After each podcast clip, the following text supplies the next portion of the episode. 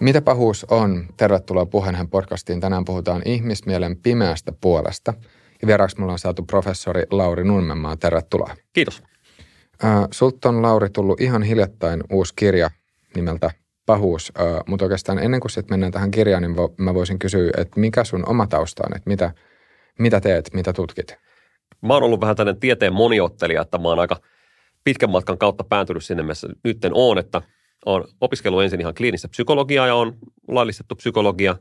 Sen jälkeen on tehnyt väitöskirjan ihmisen kognitiosta ja tunteista ja kiertänyt sitä Cambridgeissa ja teknillisen korkeakoulun kylmälaboratoriossa ja nykyään sitten on päätynyt tuonne valtakunnalliseen PET-keskukseen, missä sitten käytetään tämmöistä antimeltaria kuvantamista ihmisten aivojen ja muiden kudosten toiminnan ymmärtämiseen. Ja mun oma mielenkiinto on erityisesti sitten tunteissa ja tunteiden toiminnan seikkaperäisessä paljastamisessa.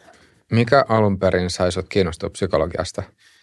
No mä olin aika kiinnostunut siitä, että miten ihmismieli toimii jo pienestä asti ja on ollut tämmöisessä ihmissuuden harrastuksessa niin kuin partiossa ja joukkuelajeissa ihan pienestä pitää ja pitänyt siitä paljon.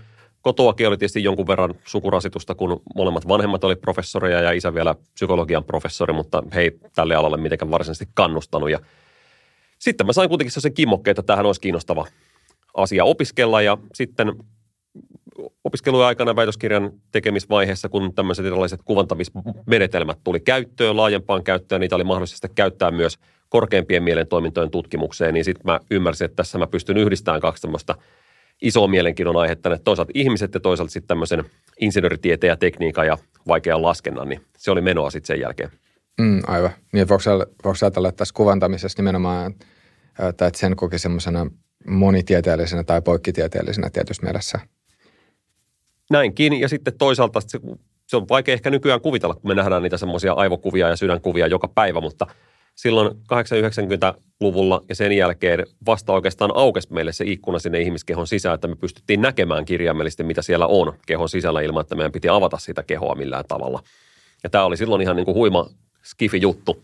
Ja kyllä se, kyllä se pisti niin kuin intoa ihmiseen, varsinkin kun tiedettiin, että näillä samalla menetelmillä voidaan sitten tutkia tämmöisiä korkeampia mielentoimintoja, niin kuin tajuntaa tai ajattelua tai tunteita, niin se oli sen ajan skifiä, mikä on nykyään arkipäivää.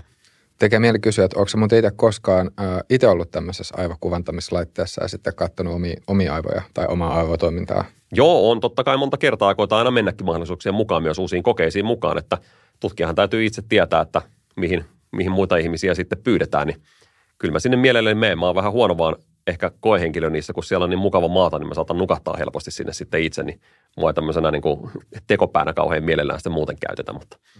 Muistaaksä, että mikä oli ihan, ihan eka kerta, kun näkisit omat aivot ruudulla?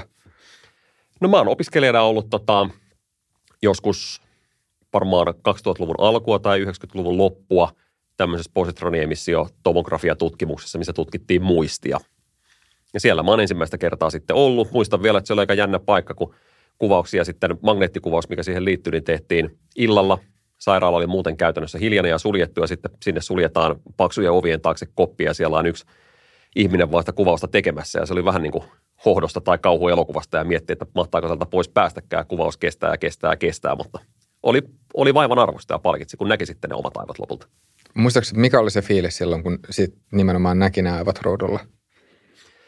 Ei se ehkä mikään kauhean henkilökohtainen kokemus ollut, kun niitä oli muutenkin nähnyt moneen kertaan. Mutta kyllä se oli semmoinen niin aika avartava kokemus siitä, niin kuin, mitä se oma keho on ja mitä se, mitä se kaikkea sitä oman kropan sisältä löytyy. Että vaikka niitä on anatomian kirjoissa nähnyt ja elokuvissa ja videoissa niitä kuvia, että mitä sieltä kehosta löytyy, niin sitten se konkretisoituu. Että niin kuin totta, että kyllä munkin sisällä on tuommoinen puolitoista kiloa tuommoista biomassaa, mikä tekee hirvittävän vaikeita laskentaa ja tekee mut sellaisessa kuin mä loppujen lopuksi olen. Joo, siis voin, voin kyllä hyvin kuvitella. Mutta joo, voisit seuraavaksi mennä tähän ää, kirjaan, eli pahuus, ihmisluonnon pimeä puoli. Ää, mistä sulle tuli inspiraatio tämän kirjan kirjoittamiseen?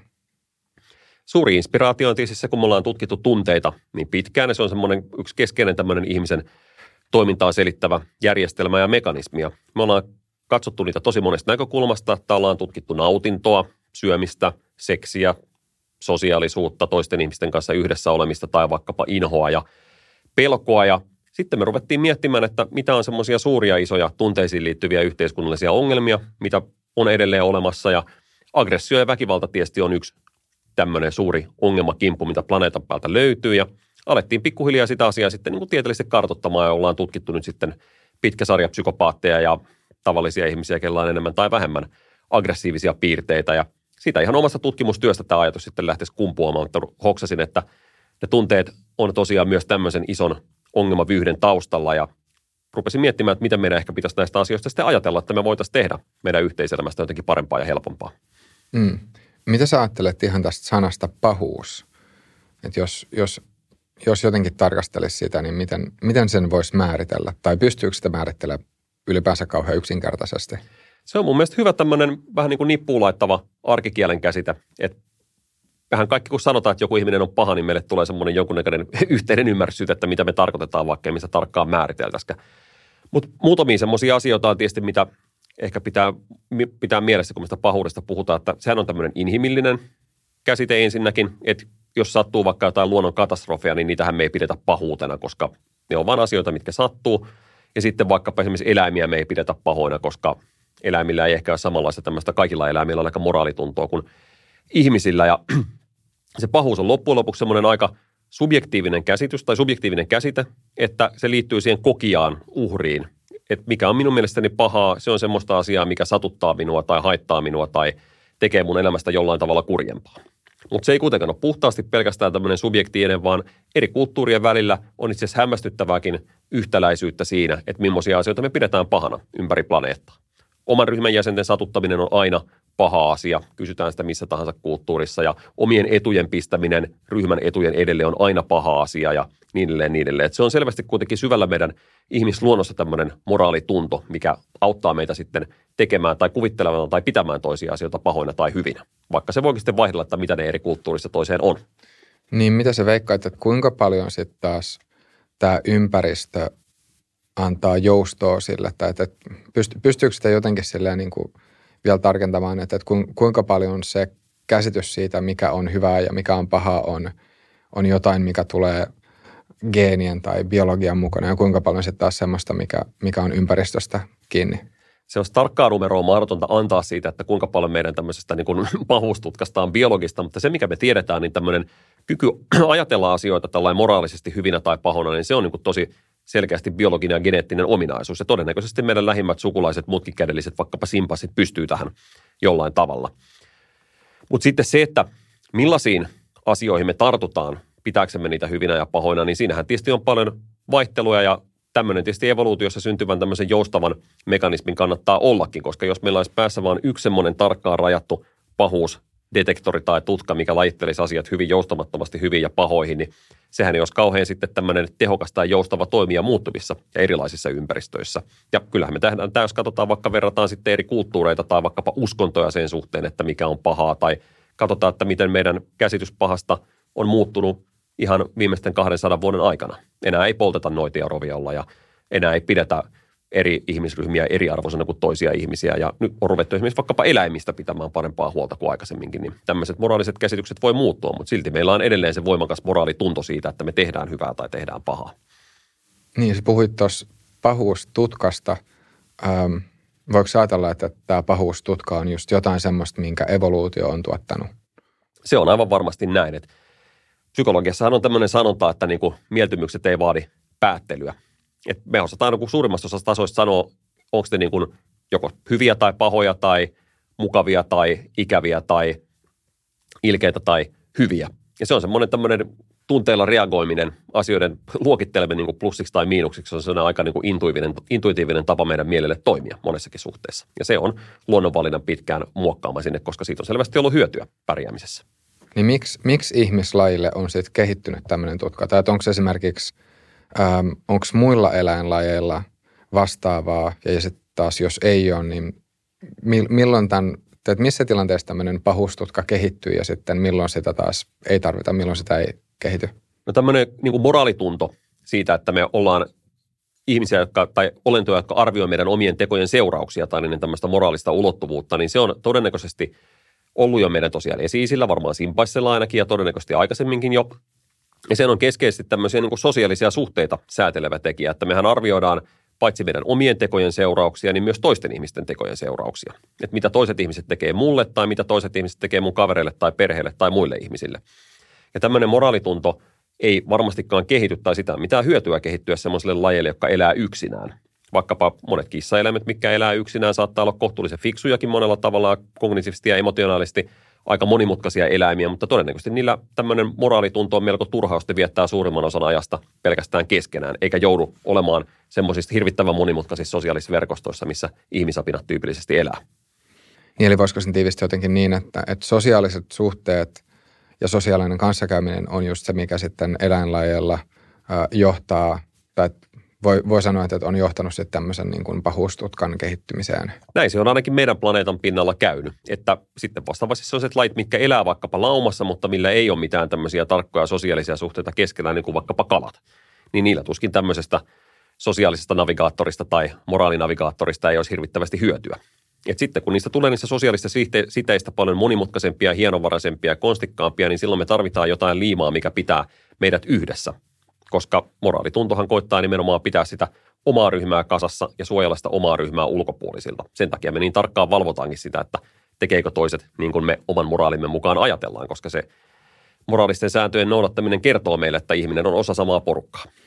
Mikä merkitys älykkyydellä on sitten vielä tässä pahustutkassa?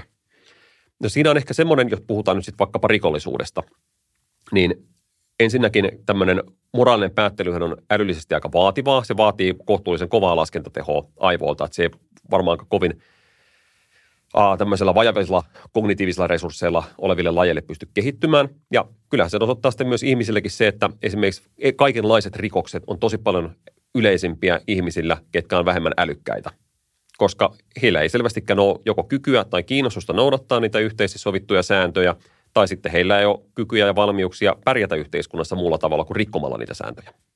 Mm, aivan.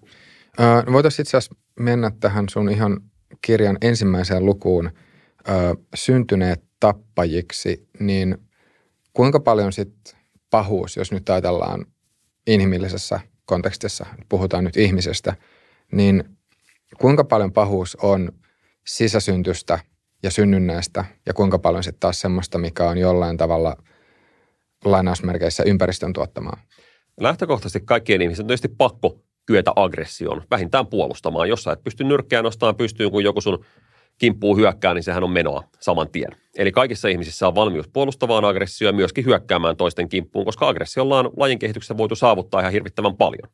Jos sä pystyt tota toiselta nappaan kumppanin tai valtaamaan paremman reviirin tai paremmat mahdollisuudet kerätä ruokaa, niin sehän on ihan hirvittävä etu ympäristössä. Eli täm, tällä tasolla kaikki ihmiset varmasti pystyy tekemään jonkunlaista pahaa toiselle. Sitten jos me tarkastellaan ihan tämmöistä nykypäivästä tutkimusta vaikkapa aggression periytyvyydestä tai väkivaltaisuuden periytymisestä, niin arviot vaihtelee jossain noin 50-7-80 prosentin välillä siitä, kuinka suuri osa aggressiosta periytyy. Ja tiedetään myös, että aggressiivisuuteen tai väkivaltaisuuteen liittyvät piirteet periytyy hirvittävän paljon voimakkaammin kuin vaikkapa kiltteyteen tai ystävällisyyteen tai empatiaan liittyvät piirteet, koska tämmöisiä piirteitä saatetaan tarvita aika nopeastikin sit luonnonvalinnassa ottaa eteenpäin jalostettavaksi. Mitäs sitten äh, epigenetiikka? Mikä merkitys epigenetiikalla on sitten esimerkiksi aggressioon niin kuin, tai aggressioon liittyvissä taipu, taipumuksissa – mä en osaa suoraan sanoa, että kuinka paljon siitä on sellaista niin kuin tarkkaa numerista dataa. Että kaikista eniten tätä on tutkittu tätä suoraa perimän vaikutusta ja toisaalta sitten myöskin sitä ympäristön vaikutusta, että molemmillahan me voidaan tietysti vaikuttaa tosi paljon, että ei kaikista aggressiogeneillä varustetuista lapsista suinkaan tule rikollisia tai ei heissä suinkaan tule noin ne on vaikkapa murhamiehiä tai nyrkkisankareita. Totta kai se ympäristö vaikuttaa paljon ja monet ympäristötekijät vaikuttavat ihan hirvittävänkin paljon, niin kuin esimerkiksi varhainen ruoan puute tai ravinnon puute, mikä saattaa aiheuttaa noin, noin pysyviäkin tämmöisiä kehityksellisiä häiriöitä tai puutoksia aivoihin, mitkä saattaa johtaa sitten väkivaltaan tai vaikkapa lyijymyrkytyksen kaltaiset tilat, mitkä tiedetään, että on ollut merkittävä aggressiota lisäävä tekijä aikaisemmin, kun lyijyä käytettiin lisäaineena. Mm, aivan. Ähm, niin sitten on toisena, toisena lukuna äh, rikollinen mieli, niin voiko sanoa, että mistä, mistä rikollinen mieli koostuu tai miten rikollinen mieli sitten jollain tavalla eroaa semmoisesta – ei-rikollisesta mielestä? No rikollisuus, samoin kuin väkivalta, niin sekin on usein semmoista strategista, että ei, ei se on totta kai tämmöistä impulsiivista aggressiota ja tämmöistä niin kuin pelkästään ajattelemattomuutta, mutta useinhan ihmiset rikkoo sääntöjä, koska he jotenkin intuitiivisesti ajattelee, että sääntöjä rikkomalla he saavuttaa jotain enemmän kuin noudattamalla niitä sääntöjä. Ja tämä on ehkä semmoinen yksi keskeinen tekijä, mikä me tiedetään, liittyy just tähän älykkyyteen, mistä aikaisemmin puhuttiin, että, että, että jos ihminen on riittävän fiksu, niin hänellä on mitään tarvetta olla, lähteä rikolliselle tielle, koska hän pystyy käyttämään kognitiota ja taitojaan saavuttaakseen aika mahtavaakin menestystä elämässään. Toinen semmoinen yleinen asia, mitä monesti kysytään, että kuinka paljon esimerkiksi vaikkapa aivovauriot tai erilaiset sairaudet aiheuttaa rikollista, rikollisuutta. Aiheuttaa jonkun verran, mutta se on aika häviävän pieni osa siitä kokonaisuudesta, että keskimäärin suuri osa rikollisista on järjissään ja täysissä sielun ja ruumiin voimissaan. Joo, niin siis äh, semmoista on itse tullut luettua, että, että jos tarkastellaan, että mitkä olisi tämmöisiä riskitekijöitä rikollisuudelle, niin, niin siitä löytyy just, äh, että niitä on nimenomaan – empatian puute, impulsiivisuus, ja, tai siis ää, matala empatia tai empatian puute, impulsiivisuus ja sitten matala älykkyys, minkä tuossa noin itsekin nostit esille, niin kuinka paljon nämä nyt sitten on perinnöllisiä tai geneettisiä, biologisia asioita ja kuinka paljon semmoisia sitten taas, mitkä olisi ympäristöstä kiinni jollain tavalla? No älykkyyshän on yksi per, kaikista voimakkaammin perintyviä ihmismielen ominaisuuksia ja älykkyyden periytyminen vaikutus, vaikutus kasvaa, mitä vanhemmaksi ihminen tulee. Eli sitä enemmän sun älykkyys rupeaa muistuttaa vanhempien älykkyyttä, mitä vanhemmaksi sä tulet. Ja sitä on todella hankala nostaa mitenkään ympäristön puolesta millään interventiolla. Toki tietysti vaikka jos ravintopuutokset vaikuttaa voimakkaasti siitä, kuinka äly, älykäs ihmistä kasvaa, mutta se periytyy tosi voimakkaasti. Samoin kuin periytyy myös sitten impulsiivisuus ja tietyllä tavalla myös se empatian puute. Että tietenkin tekisi mieli sanoa, että lähes kaikki tämmöiset inhimilliset pysyvät ominaisuudet periytyy siinä, missä vaikka meidän fysikaaliset ja fysiologiset ominaisuudetkin. Ähm, entä sitten jos miettii muuten vielä semmoista äh, rikollisten, tai jos miettii nyt niin kuin rikoksista tuomittujen ihmisten persoonallisuutta, niin mitä, mitä sitten taas tästä persoonallisuudesta voi sanoa tarkemmin? Yksi semmoinen aika keskeinen tekijä, mikä nousee esiin, on tämmöinen tietyn tyyppinen tunnekylmyys aika konkreettisellakin tasolla, kun puhutaan kylmäverisistä murhaajista. Niin yksi toistuva löydös on, että eri sorttisilla rikollisilla ja aggressiivisilla ihmisillä on selkeästi matalampi leposyke kuin verrokeilla tai muilla ihmisillä. Ja samanlaisia tuloksia saadaan esimerkiksi eläimillä, että vaikkapa kaniineilla, vaikka lähtökohtaisesti ole kauhean aggressiivisia, niin aggressiivisilla kaniineilla on matalampi leposyke kuin ei-aggressiivisilla kaniineilla. Ja ajatellaan, että tämä tämmöinen kirjaimellisesti tämmöinen kylmäverisyys heijastelee tämmöistä tietystä laista tunnekylmyyttä, koska ne moraalitunteethan nimenomaan estää meitä tekemästä tyhmyyksiä sillä tavalla, että meistä tuntuu jo pahalta, kun ajatellaan, että vaikka pöllittäisiin lompakko tai iskettäisiin joku ihminen katoon, niin meillä käynnistyy tämmöinen niin moraalituntoahdistus siitä, joka sanoo, että tämä ei ole oikein, mikä työntää meitä pois tästä. Mutta sitten jos ihmisillä on tämmöinen hirvittävän matala leposykä, niin sehän että tämmöinen ahdistusreaktio ei ehkä sitten pääsekään – viriämään ja estämään sitä semmoista noin noin kielletyn asian tekemistä. Ja tämä on hämmästyttävän voimakas yhteys itse asiassa, mikä tutkimuksessa löytyy. Ja siellä on ihan tämmöinen niin kuin fysiologia ja biologia taustalla. Kuinka paljon tämä tunnekylmyys nyt liittyy sitten nimenomaan empatiaan tai matalaan empatiaan tai, tai sitten empatian puutteeseen? No se, se varmaan käy niiden kanssa tietenkin käsi kädessä, että kun se, jotta me voidaan olla empaattisia toisia kohtaan, niin sehän edellyttää, että me jollain tavalla sitten – eläydytään siihen toisen ihmisen tunnetilaan, eli koetaan niitä samoja tunteita kuin se toinen ihminen kokee. Ja tämähän on semmoinen tärkeä juttu, mikä työntää meitä kanssa pois väkivallasta, että eihän me toista ihmistä voida satuttaa usein pelkästään sen takia, että se tuntuu meistä niin pahalta sen toisen ihmisen kärsimyksen katsominen.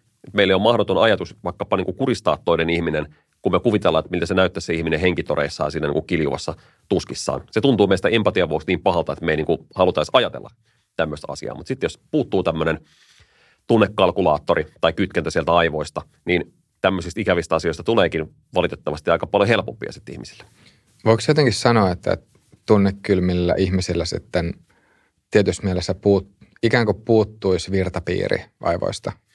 Ei semmoista virtapiiriä ehkä puutu sieltä, että kyllä ne aivot aika, aika vakiomuotoon kasvaa, mutta se ei ehkä toimi ihan samalla tavalla tai yhtä tehokkaasti kuin muilla ihmisillä. Että samalla tavalla, jos ajattelet vaikka sitä älykkyyttä, niin kyllähän ihmisilläkin, ketkä on siellä älykkyys ja kauan vasemmassa päässä, niin he pystyvät kaiken näköisiä tämmöisiä kognitiivisia operaatioita suorittamaan, mutta ei ihan samalla tavalla ja yhtä tehokkaasti ja nopeasti kuin sitten kaikista älykkäämmät ihmiset.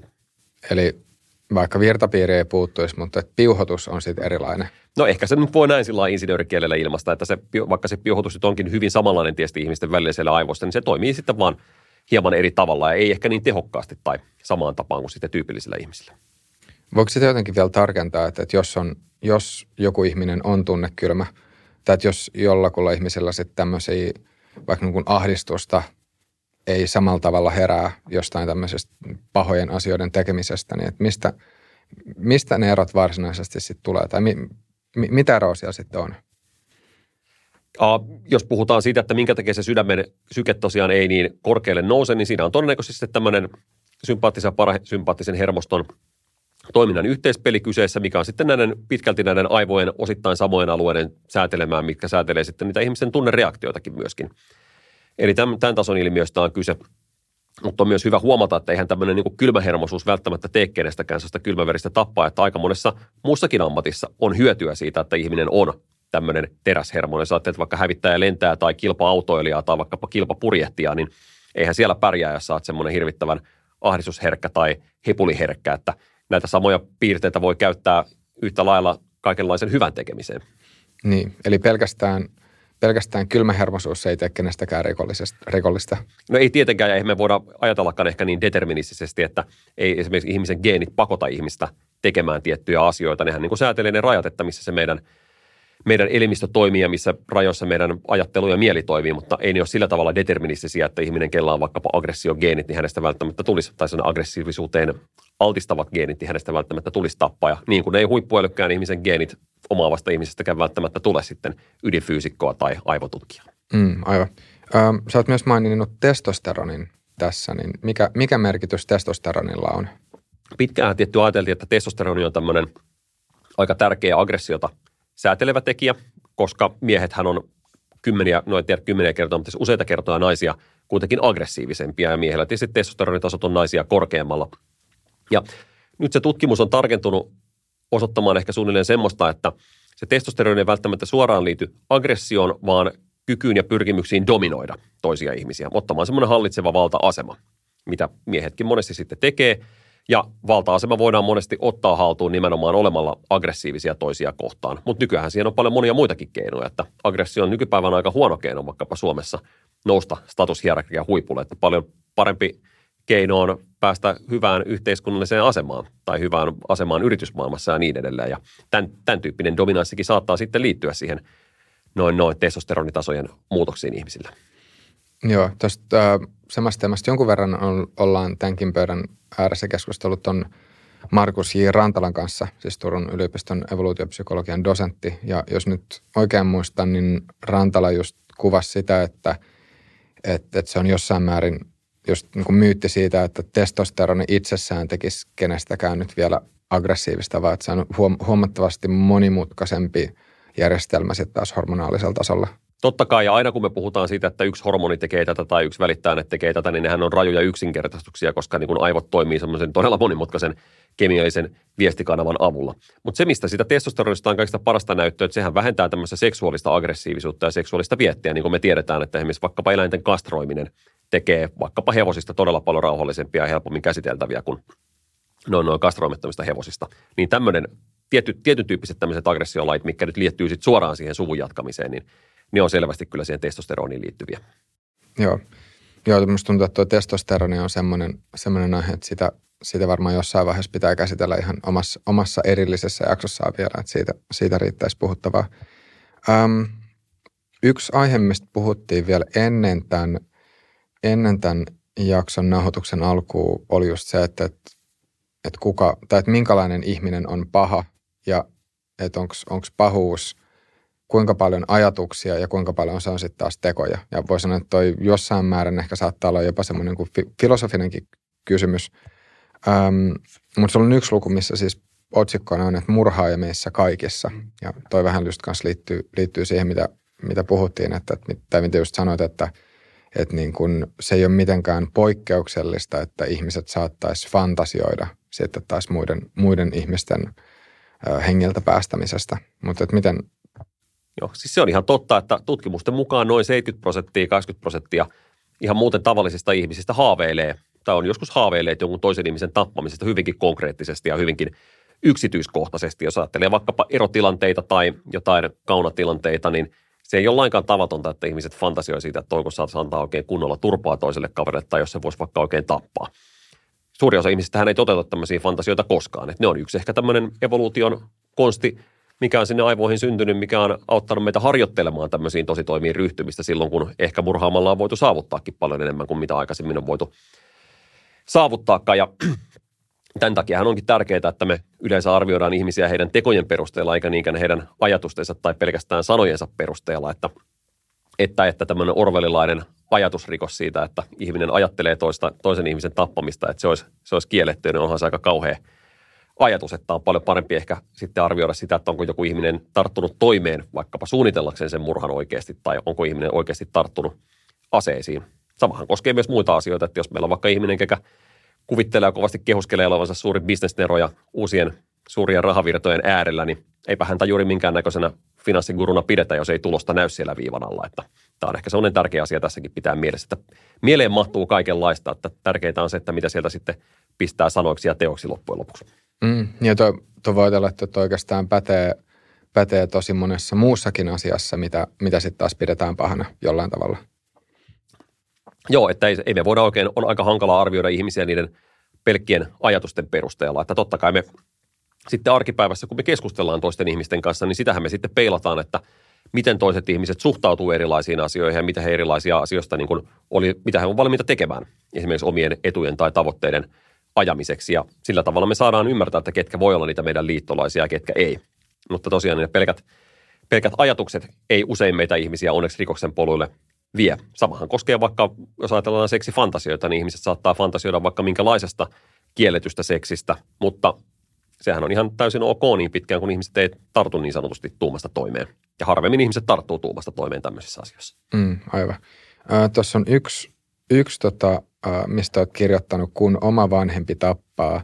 Äh, musta tuntuu, että toi on semmoinen asia, mitä ihmisten on hyvin vaikea ymmärtää. Et kun se on joku semmoinen, mikä, mikä jotenkin tuntuu olevan niin kuin vastoin kaikkea semmoista äh, tai kun se ei, se ei jotenkin niin kuin millään, millään tasolla, siis sen lisäksi, että se tuntuu kauhean julmalta ja epäinhimilliseltä, niin sitten se on saman aikaan vielä niin kuin vast, niin kuin vastoin niin kuin kaikkea, mitä niin kuin järjellä pystyy selittämään, niin ää, löyt, löytyykö sille mitään, mitään selitystä, että minkä takia ihmiset sitten voi, voi päätyä tekemään tämmöistä? Sehän on siis tosiaan, niin kuin kaikki varmaan ajatellaan, niin kammottavimpia asioita, mitä voi tehdä, että toisen pienen puolustuskyvyttömän ihmisen – tappaminen, varsinkin jos se on sun oma jälkeläinen. Mutta tässäkin, jos on tutkimuksissa tarkasteltu tämmöisiä kuvioita, mitä liittyy lapsenmurhiin, niin niissäkin on itse asiassa hämmästyttävän selkeitä lainalaisuutta, mikä todennäköisesti selittyy sen evoluution geeneihin asettavilla sitten valmiuksilla, että ensinnäkin äärettömän harvoinhan ihmiset ylipäätään tappaa geneettisiä sukulaisia. Vaikka suuri osa murhaista tunteekin jollain tavalla uhrinsa tai murhaa juridisesti sukulaisensa, esimerkiksi vaikkapa vaimonsa, niin tällöinhän kyse ei ole niin oman geneettisen sukulaisen tappamisesta suinkaan. Ja esimerkiksi veljen murhat on äärettömän harvinaisia tai vaikka omien vanhempien murhat. Eli tällä tavalla, kun se geeni koittaa suojella niitä omia kopioitaan aika tehokkaasti. Ja silloinkin, kun tämmöisiä äärimmäisiä tapauksia, esimerkiksi lapsenmurhia tapahtuu, niin niissäkin on semmoinen todella julma itse asiassa ikävän näköinen evolutiivinen logiikka taustalla, että tyypillisesti hän esimerkiksi vaikkapa vauvasurmat, niin – ne on poikkeuksellisia, koska niitä tekee pääasiassa äidit eikä suinkaan isät. Miehethän yleensä tekee suurimman osan henkirikoksista. Ja siellä on selkeä evolutiivinen kuvio taustalla, että näitä lapsensurmia äidit tekee tyypillisesti ollessaan nuoria, koska todennäköisesti he voi jälkeläisensä surmaamalla kenties vielä saada uuden jälkeläisen, mikä saattaa olla parempi tai ehkä paremman kumppanin kanssa. Ei ihmiset näin tietysti aivoissaan laske, mutta geenit, geenit tämmöistä ajatusta sinne aivoihin tuottaa. Tai sitten, jos se lapsi on jollain tavalla sen näköinen, että se ei todennäköisesti selviäkään enää hengissä, tai jos perheen lapsiluku näyttää olevan täynnä jo entuudestaan. Ja tällä tavalla oikeastaan se kuvio selittyy myöskin sillä, että se harvinainen tapaus tai harvinaiset tapaukset, jos niitä tämmöisiä omia lapsen murhia tapahtuu, niin jollain tavalla liittyy siihen, että siellä on taustalla ikään kuin semmoinen evolutiivinen paine, mikä koittaa sitä ihmistä semmoisessa äärimmäisessä ratkaisutilanteessa sitten kallistaa vaakakupin sille puolelle, että omien geenien jatkuminen on nyt todennäköisempää, jos tästä nykyisestä jälkeläisestä päästään eroon.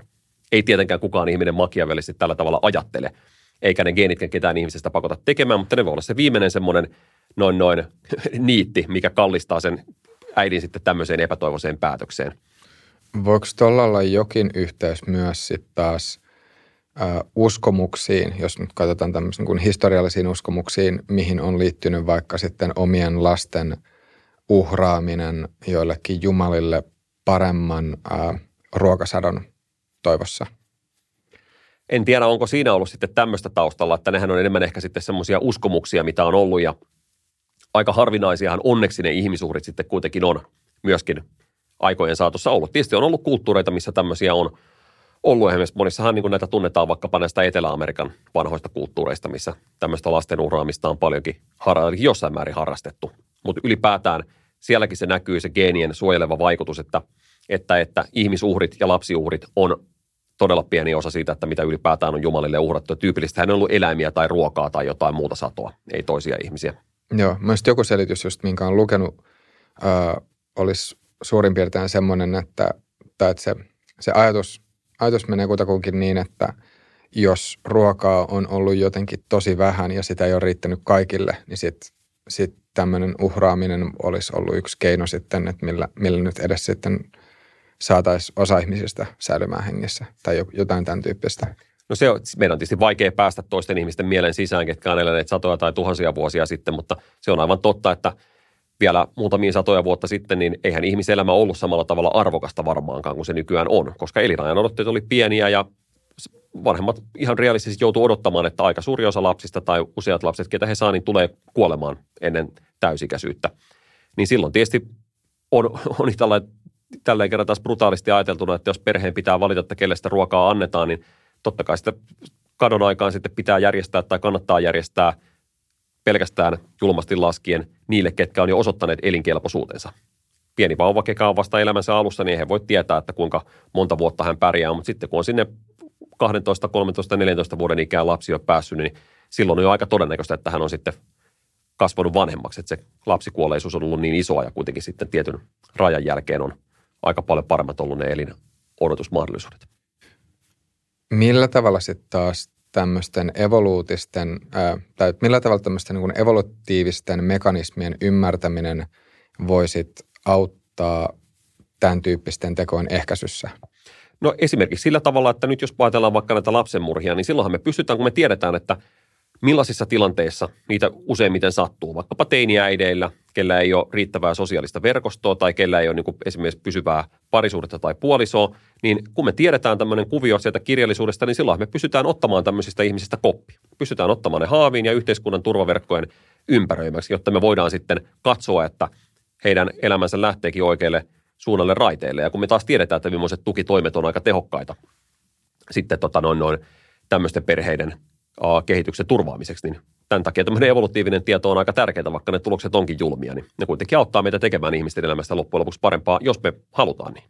Joo, koska musta tuntuu, että välillä, välillä sitten taas jotkut saattaa kokea, että tämmöisten, että tämmöiset evolutiiviset selitykset jotenkin, ähm, että ne mielletään, mielletään niin kuin, että, tai ikään kuin niiden varjolla sitten jotkut asiat, pahat asiat olisi hyväksyttäviä tai jotenkin näin. Mutta näin tietysti tutkija sanoo, että nämä on kaksi täysin eri asiaa, että se, että me – paikallistetaan tai tunnistetaan vaikka eroja vaikkapa eri ihmisryhmien älykkyydessä tai sairastumisalttiudessa tai vaikkapa väkivaltaisuudessa, niin sehän ei ole mikään semmoinen moraalinen näkökulma sinällään, vaan sitten moraalinen valinta syntyy siinä vaiheessa, kun päätetään, että mitä tällä tiedolla tehdään. Tästä tietoa voidaan käyttää sitten ihmisten hyväksi tai pahaksi. Ja tietenkin tutkijat toivovat, että sitä asiaa tai tietoa käytettäisiin ihmisten elämän parantamiseen, mutta tutkijat sitten taas ei ole poliitikkoja, että hei, he ei sitten niitä päätöksiä tee. He voivat tietenkin äänestää. Äänestämällä vaikuttaa siihen, että millaisia päätöksiä tehdään. Luulen, että 99,9 prosenttia tutkijoista on sen kannalla, että tutkimustietoa pitää käyttää siihen, että ihmiskunnan tilaa parannetaan. Mm, aivan. Ähm, no tuossa oli, ähm, tai itse asiassa nostitkin tuon seksin, seksin aiheena esille jo vähän aikaisemmin, ja olet myös sitä tässä kirjassa, kirjassa sitten käsitellyt, ja ähm, tämä on nyt myös, musta tuntuu, että, että siis – pakotettu seksi on yksi, tai seksi, mikä ei ole vapaaehtoista, niin se on, se on semmoinen, mitä ihmiset pitää aika lailla kaikkialla universaalisti pahana. Mutta miksi, miksi sitä tapahtuu?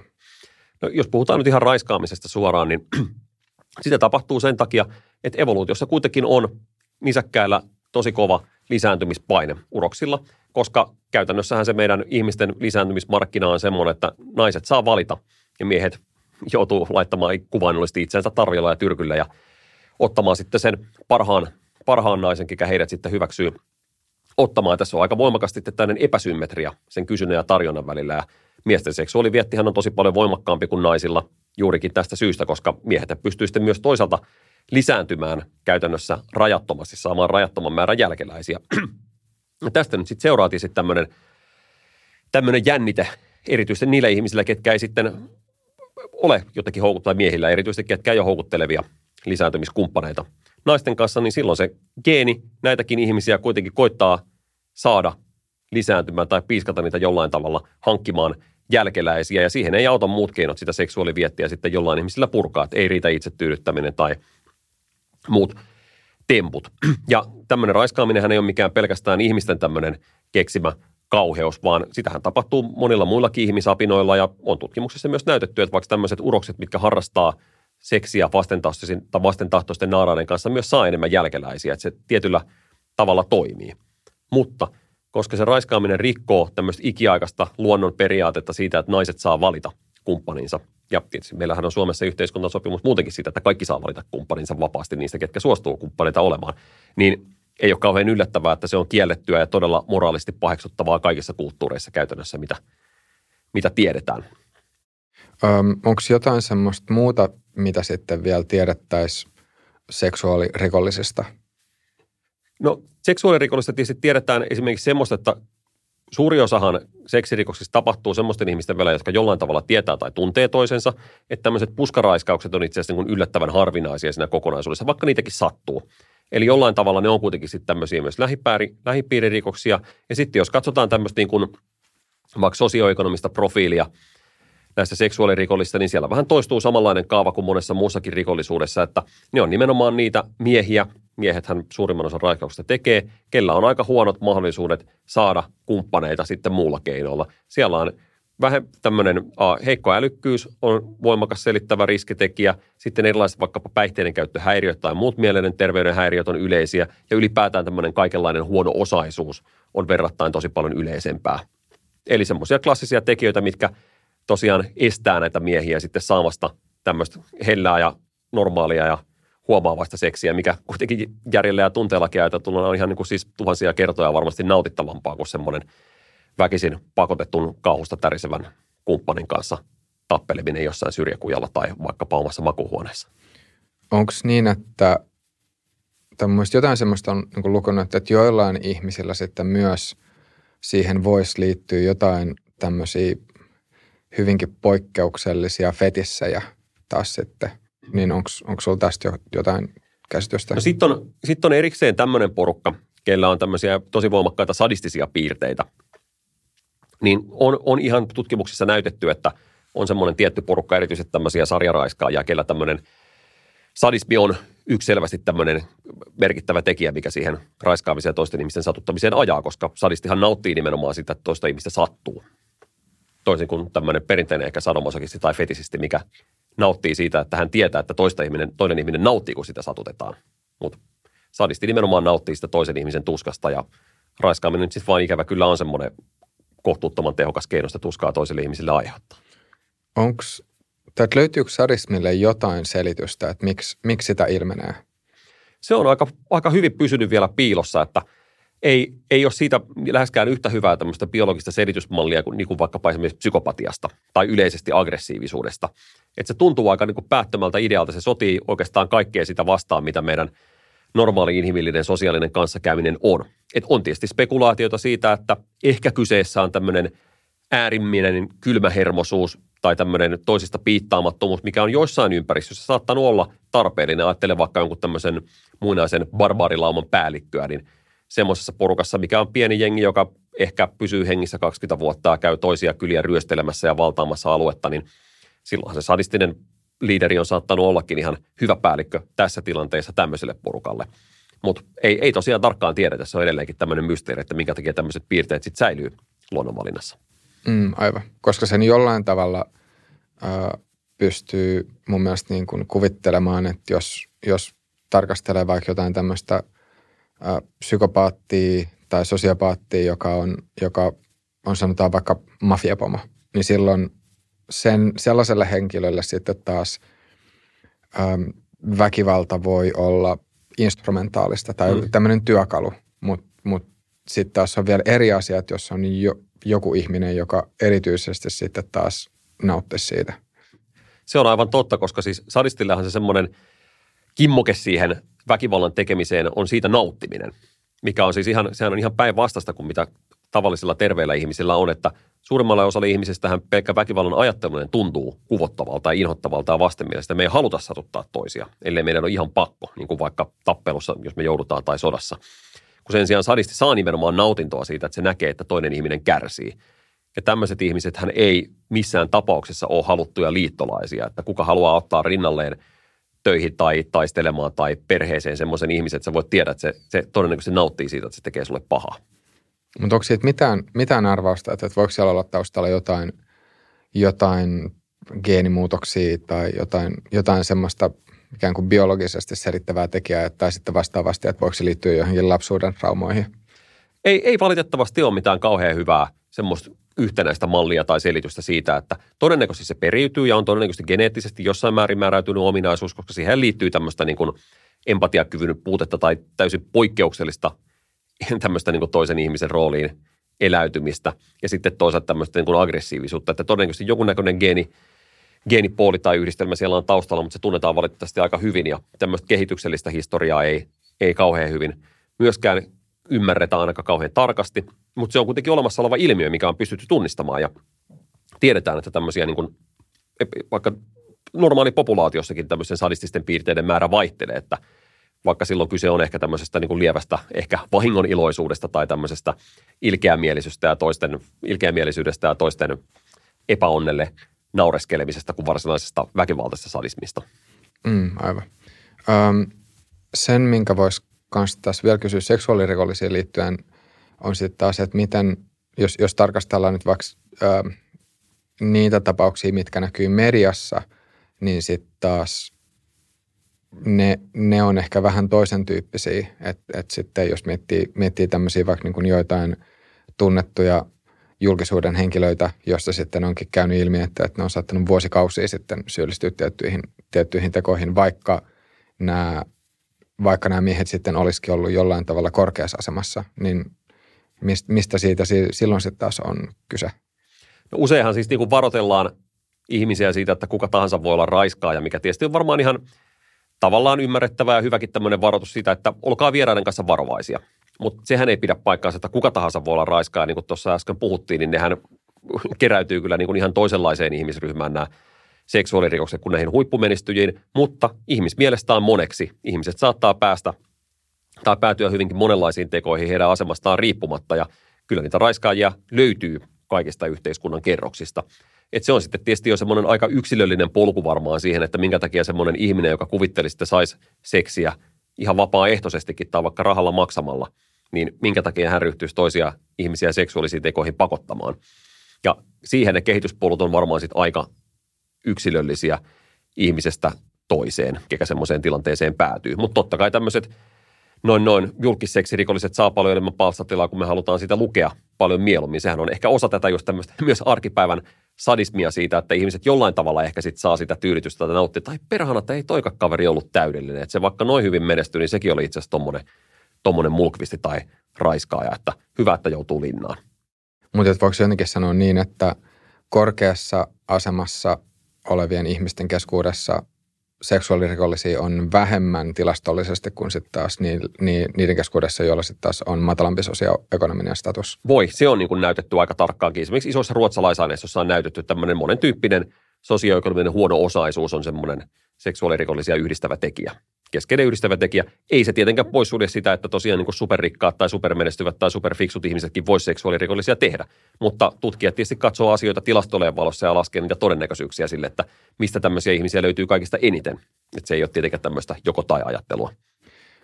Tuossa kun sanoit, sanoit sitten tämän vahingon ilon, niin yksi, yksi mikä liittyy vahingon ilon aika keskeisesti on kostaminen myös. Niin miksi ihmiset kostaa?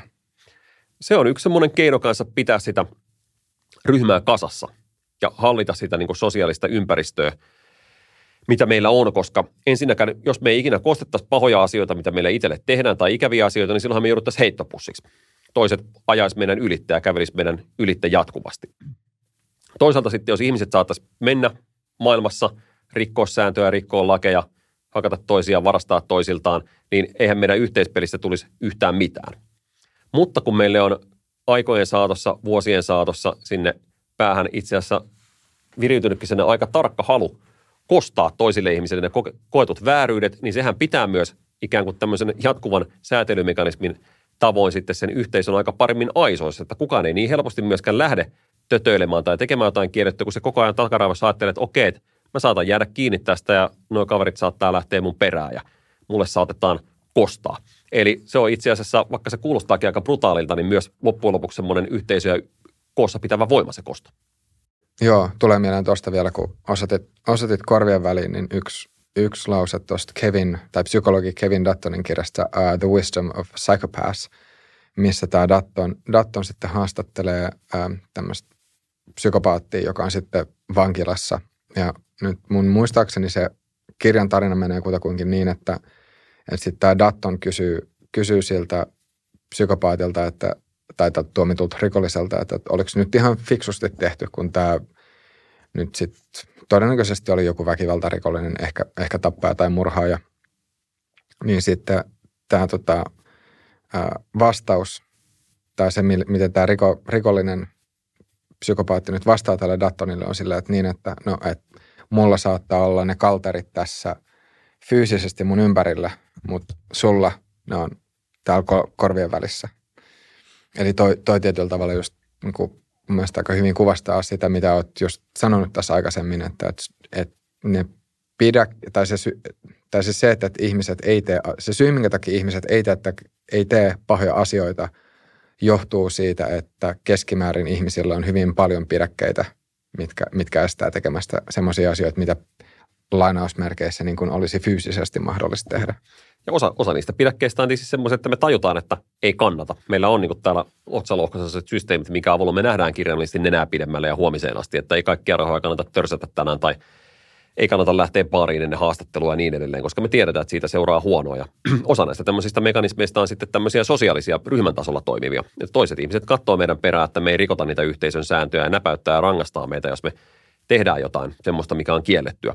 Ja tämmöinen just niin kuin kosto tai rankaseminen yhteisössä on varmaankin välttämättömyys sille, että se ryhmä pysyy ylipäätään kasassa.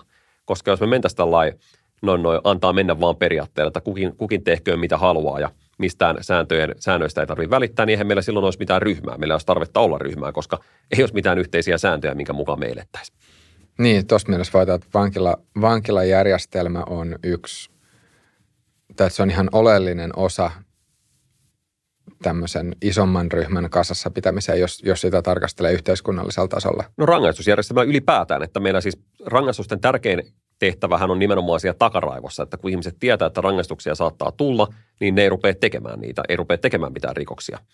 Että eihän me, eihän me ajeta pelkästään sallittua nopeutta sen takia, että me tiedetään, että se on oikein ja hyvä asia, vaan osittain me tehdään se sen takia, että me tiedetään, että sitten jos me ajetaan liian kovaa, niin lompakkoa joudutaan kaivamaan ja – Suuri osa rangaistuksistahan toimii niin tehokkaasti, että pelkästään niiden olemassaolon takia suurin osa ihmistä ei koskaan joudu rikosoikeudellisessa mielessä poliisin kanssa tekemiseen syytettynä mistään.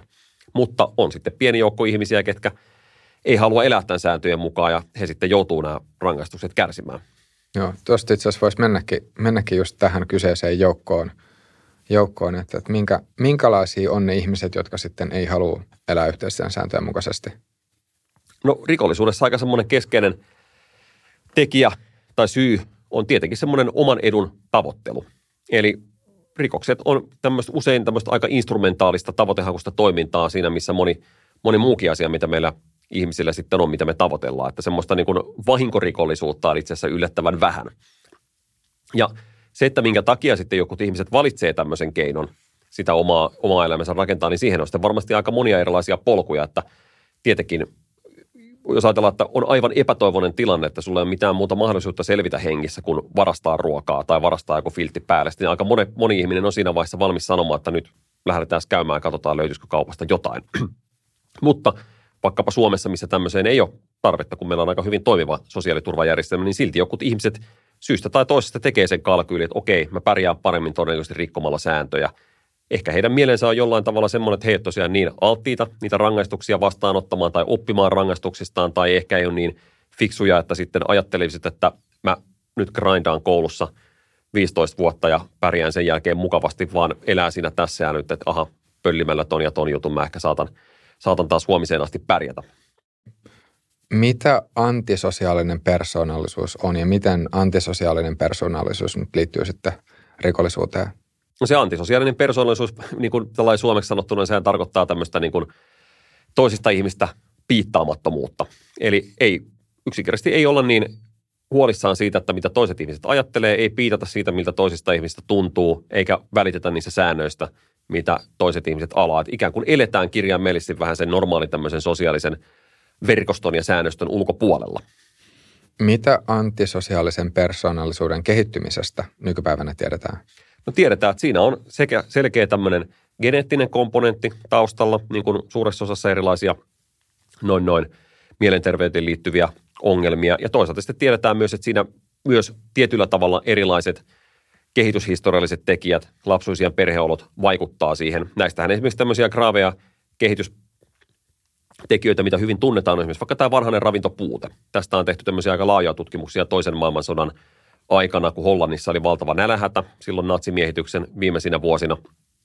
Ja siellä jouduttiin ruokaa säännöstelemään tosi voimakkaasti tietyillä alueilla maata. Ja jälkeenpäin rekisteritutkimuksessa huomattiin, että niillä alueilla, missä sään, jouduttiin sitä ruokaa säännöstelemään tosi paljon, niin silloin uh, syntyneet lapset, siis jo kohdussa olleet tai pieniä olleet, niin heillä on tämmöistä antisosiaalista persoonallisuushäiriöitä verrattain todella paljon enemmän kuin sitten taas liittoutuneiden puolella valtaamalla alueella, takaisin valtaamalla alueella kasvaneilla lapsilla, kellä sitten tätä ravintoa oli jossain määrin enemmän tarjolla. Eli tämmöiset tosi graavit, selkeät ympäristöpuutokset saattaa tosiaan vaikuttaa siihen, koska ne myös sitten osaltaan vaikuttaa siihen kognition kehittymiseen ja me tiedetään, että kognitioälykkyys on myös yhteydessä siihen ihmisten sosiaalisuuteen, niin tämmöiset tekijät vaikuttaa. Ja liittyykö epigenetiikka just nimenomaan tähän, tähän asiaan? No tässä on tietysti kyse nimenomaan suoraan siitä, että miten se ympäristö vaikuttaa siihen, että miten se elimistö pystyy kypsymään ja kehittymään siellä varhaisvaiheessa. Että nehän on tämmöisiä aika suoria ympäristövaikutuksia. Jos ajattelet sitä, että ruokaa ei ole, niin silloin ei ole proteiinia, ei pysty solut tekemään sitä proteiinisynteesiä normaalilla tavalla ja siitä seuraa sitten tämmöisiä asioita valitettavasti. Joo, muista vaan semmoista kanssa lukeneeni, että, että myös nälän, tai että jos, jos jollain alueella on ollut nälänhätää, niin silloin pystyttäisiin seuraavassa sukupolvessa näkemään esimerkiksi, esimerkiksi se, että, että, että ylipainoa olisi, olisi enemmän. Ja siinä mun muistaakseni se mekanismi, tai selittävä mekanismi nimenomaan liittyy epigenetiikkaan. Ja sitten vastaavalla tavalla, että jos on, jos on alueita, missä on joku väkivaltainen konflikti menossa, niin myös niillä alueilla kasvaneiden ihmisten lapset olisi sitten keskivertoa, keskivertoa tota enemmän ä, aggressiivisia. Ja sitten tässäkin, tässäkin se olisi niin kuin epigeneettinen mekanismi sitten.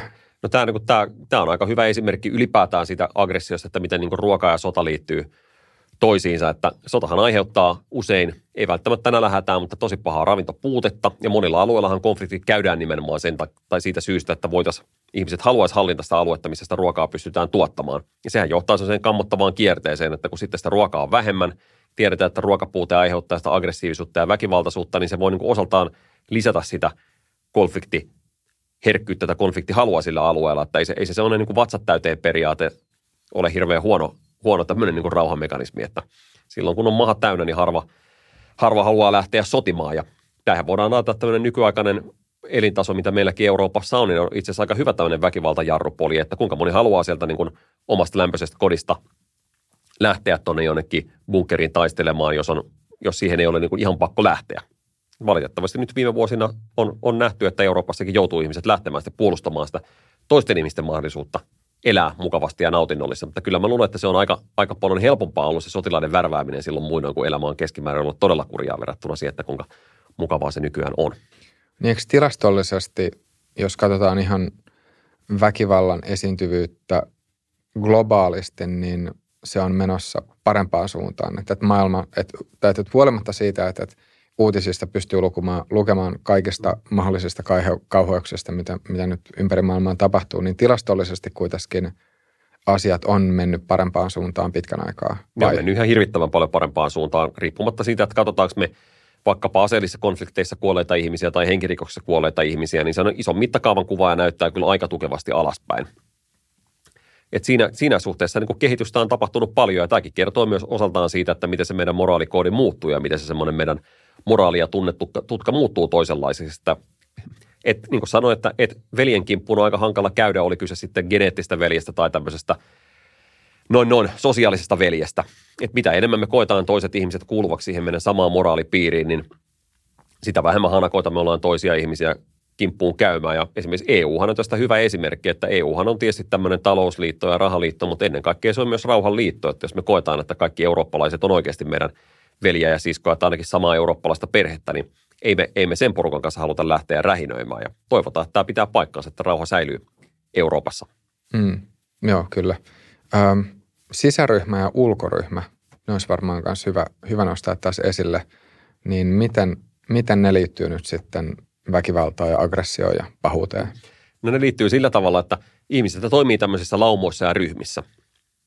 Ja meillä on kuitenkin rajallinen väärästä laskentateho siellä päässä, niin evoluutio on itse asiassa muokannut meille se on sen noin 150 ihmisen kapasiteetin pitää tämmöisiä läheisiä, lämpimiä ihmissuhteita toisiin. Niissä tietysti on sitten eroja, että osa on meille kaikista läheisempiä, osa on vähän etäisempiä. Ja tämmöinen kyky liittoutua on tietysti ollut yksi keino, minkä takia meidän laji on ollut niin tehokas, koska yhdessä toimiva porukka saa paljon enemmän aikaan. On kyse sitten metsästyksestä tai lastenhoidosta tai kasvatuksesta tai vaikkapa koulutuksen järjestämistä tai sotimisesta, niin tällä tavalla se on ollut tosi oleellista. Ja jotta se ryhmä pysyy kasassa, niin meidän on välttämättä tunnistaa, että ketkä kuuluu samaan porukkaan, ketkä ponnistelee ne meidän yhteisten tavoitteiden kanssa ja ketkä ei, koska näin me voidaan hätistellä huijarit poispäin sieltä meidän porukasta. Ja tämän takia meillä on hirvittävän tarkka tutka siihen, että ketkä kuuluu siihen meidän porukkaan, että ketkä ei, että kellä on sama lippu salossa ja kellä on samanlaiset vaatteet tai ketkä laulaa samoja lauluja tai puhuu samaa kieltä tai näyttää samalta, niin nämähän on semmoisia – klassisia merkkejä, mitä ihmiset sitten ihan huomaamattakin käyttää sen räknäämiseen, että ketkä kuuluu siihen samaan porukkaan.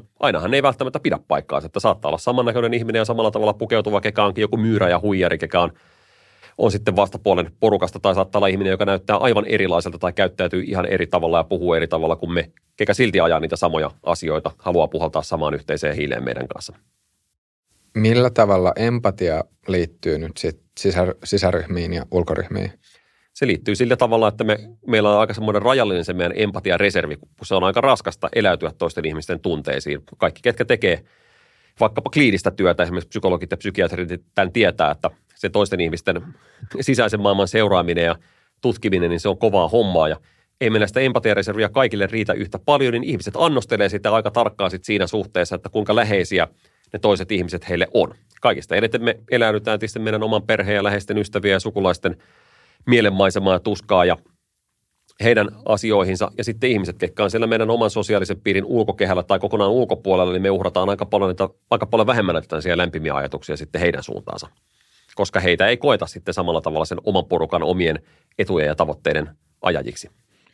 Meneekö niin, että ympäri maailmaa ihmiset keskimäärin jotenkin olisi empaattisempia ää, oman tai niin kuin, jos, jos puhutaan nyt valtioista, mm. niin, niin tota, että, että ihmiset olisi empaattisempia jotenkin oman valtion kansalaisia kohtaan kuin sitten taas vieraiden valtioiden kansalaisia kohtaan?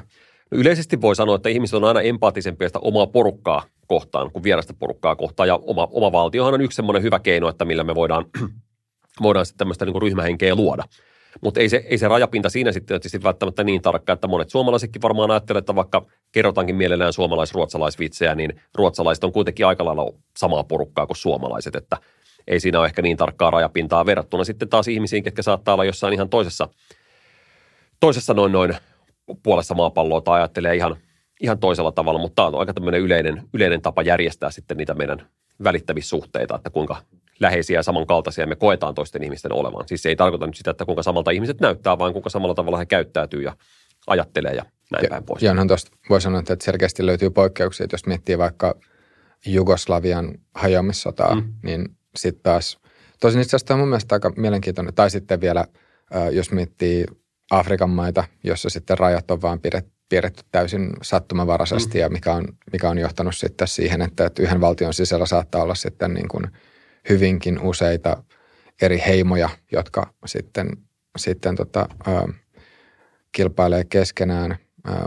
Mutta mit, mitä sä ajattelisit itse asiassa, jos, jos tarkastelee kansallisvaltioita, niin voiko miettiä niin, että kansallisvaltiot, jossa ihmiset kokee kuuluvansa samaan porukkaan, niin se on yksi keino, millä sitten yhteiskunta, että millä, niin yksi keino, millä yhteiskunta pystyy sitten jotenkin järjestäytymään rauhanomaisesti.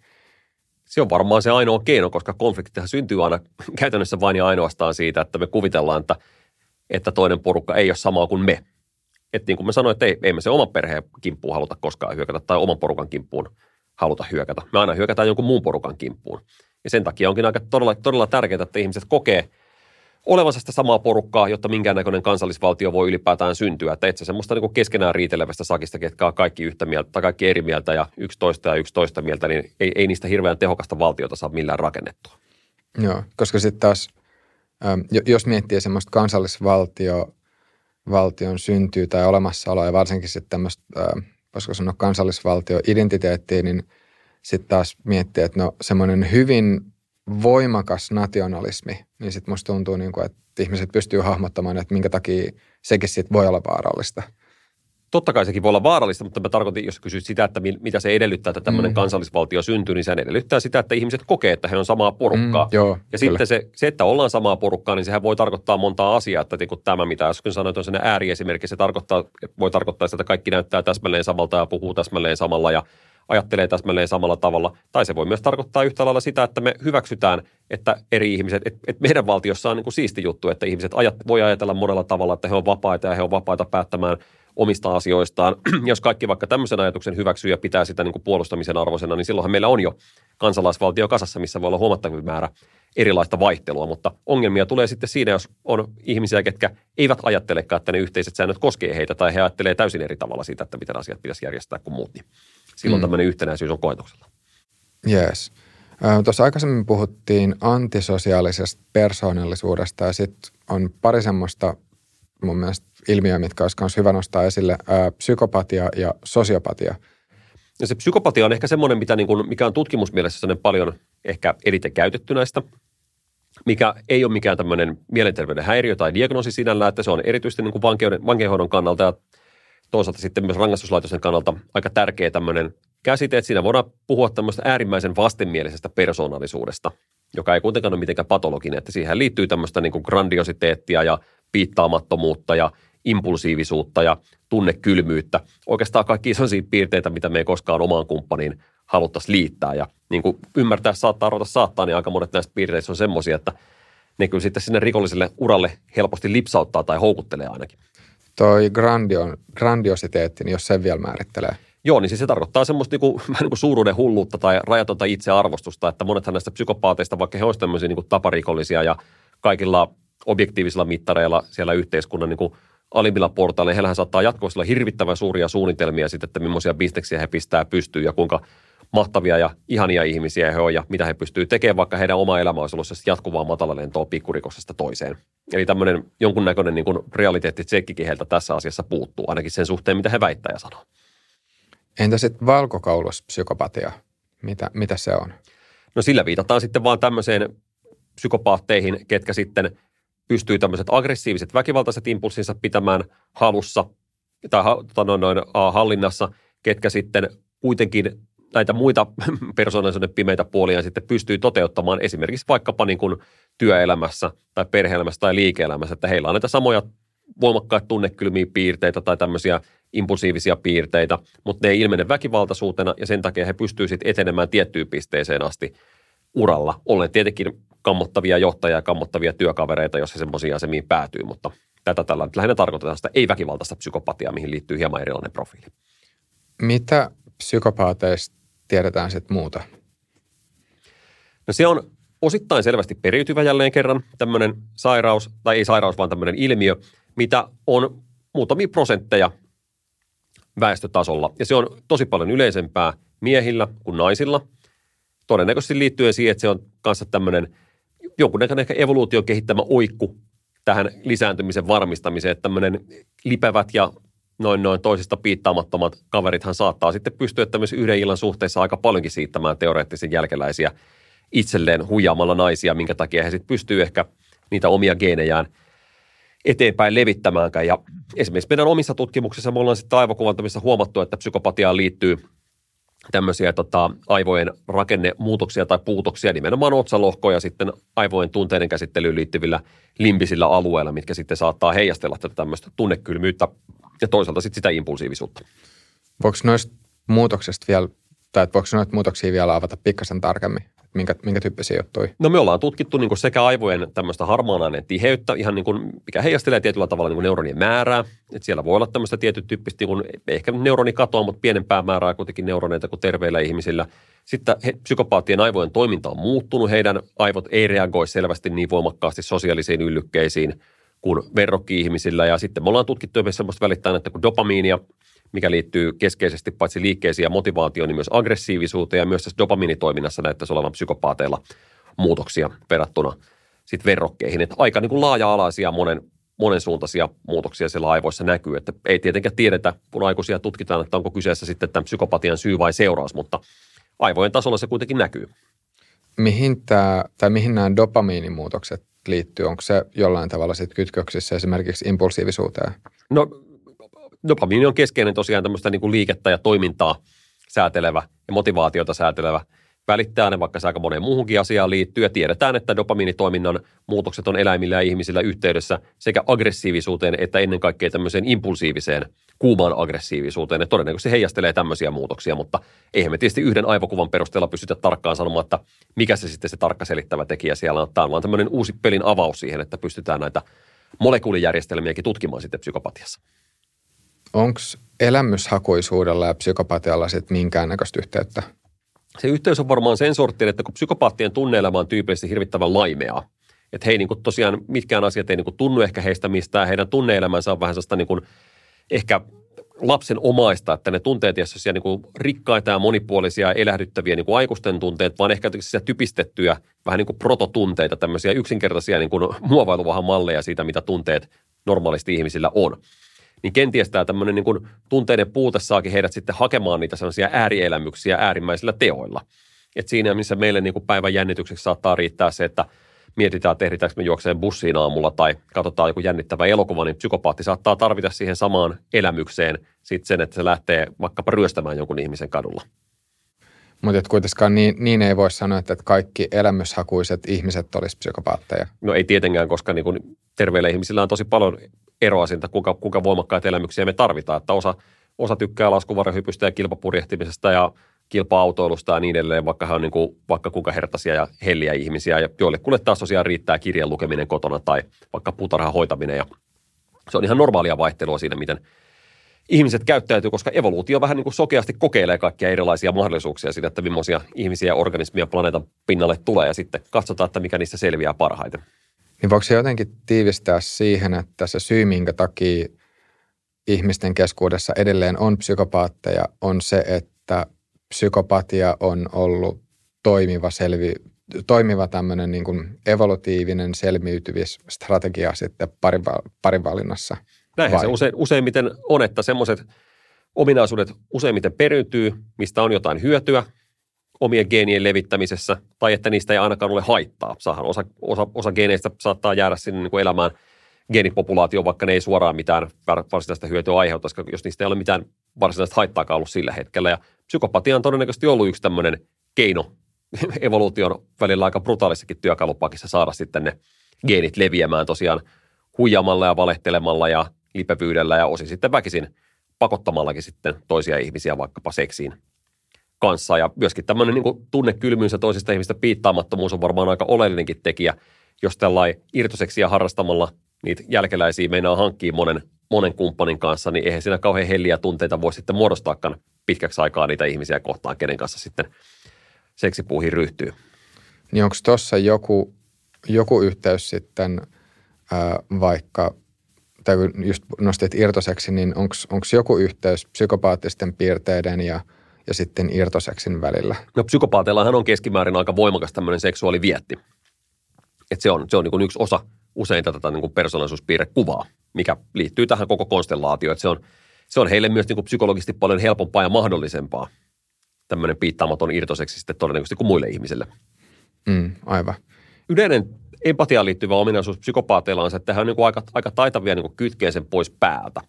Että me toiset ihmiset ollaan jatkuvasti tosi herkästikin tutkalla sen kanssa, että miltä toisista ihmistä tuntuu. Ja esimerkiksi vaikkapa lääkärillä tai hoitajalla, niin sehän vaatii sellaista niin tietyn näköistä efforttia, että me pystytään naksauttamaan se eläytyminen pois päältä, että vaikka rusautetaan olkapää paikalleen tai hoitaja antaa pistoksen tai niin edelleen. No, psykopaatit ei niin tunnu pinnallisesti välittämästä toisen ihmisten kivusta tai kärsimyksestä juuri ollenkaan, että he, he ikään kuin vaikuttaa olevan täysin empatiakyvyttömiä. Mutta kyse on ehkä enemmänkin siitä, että psykopaatit, heille se tämmöinen niin empatiakyvyttömyys on ikään kuin se luonnollinen normaali tila olla, kun taas normaalille ihmisille se empatiaan mukaan lähteminen on se normaali ilatulla.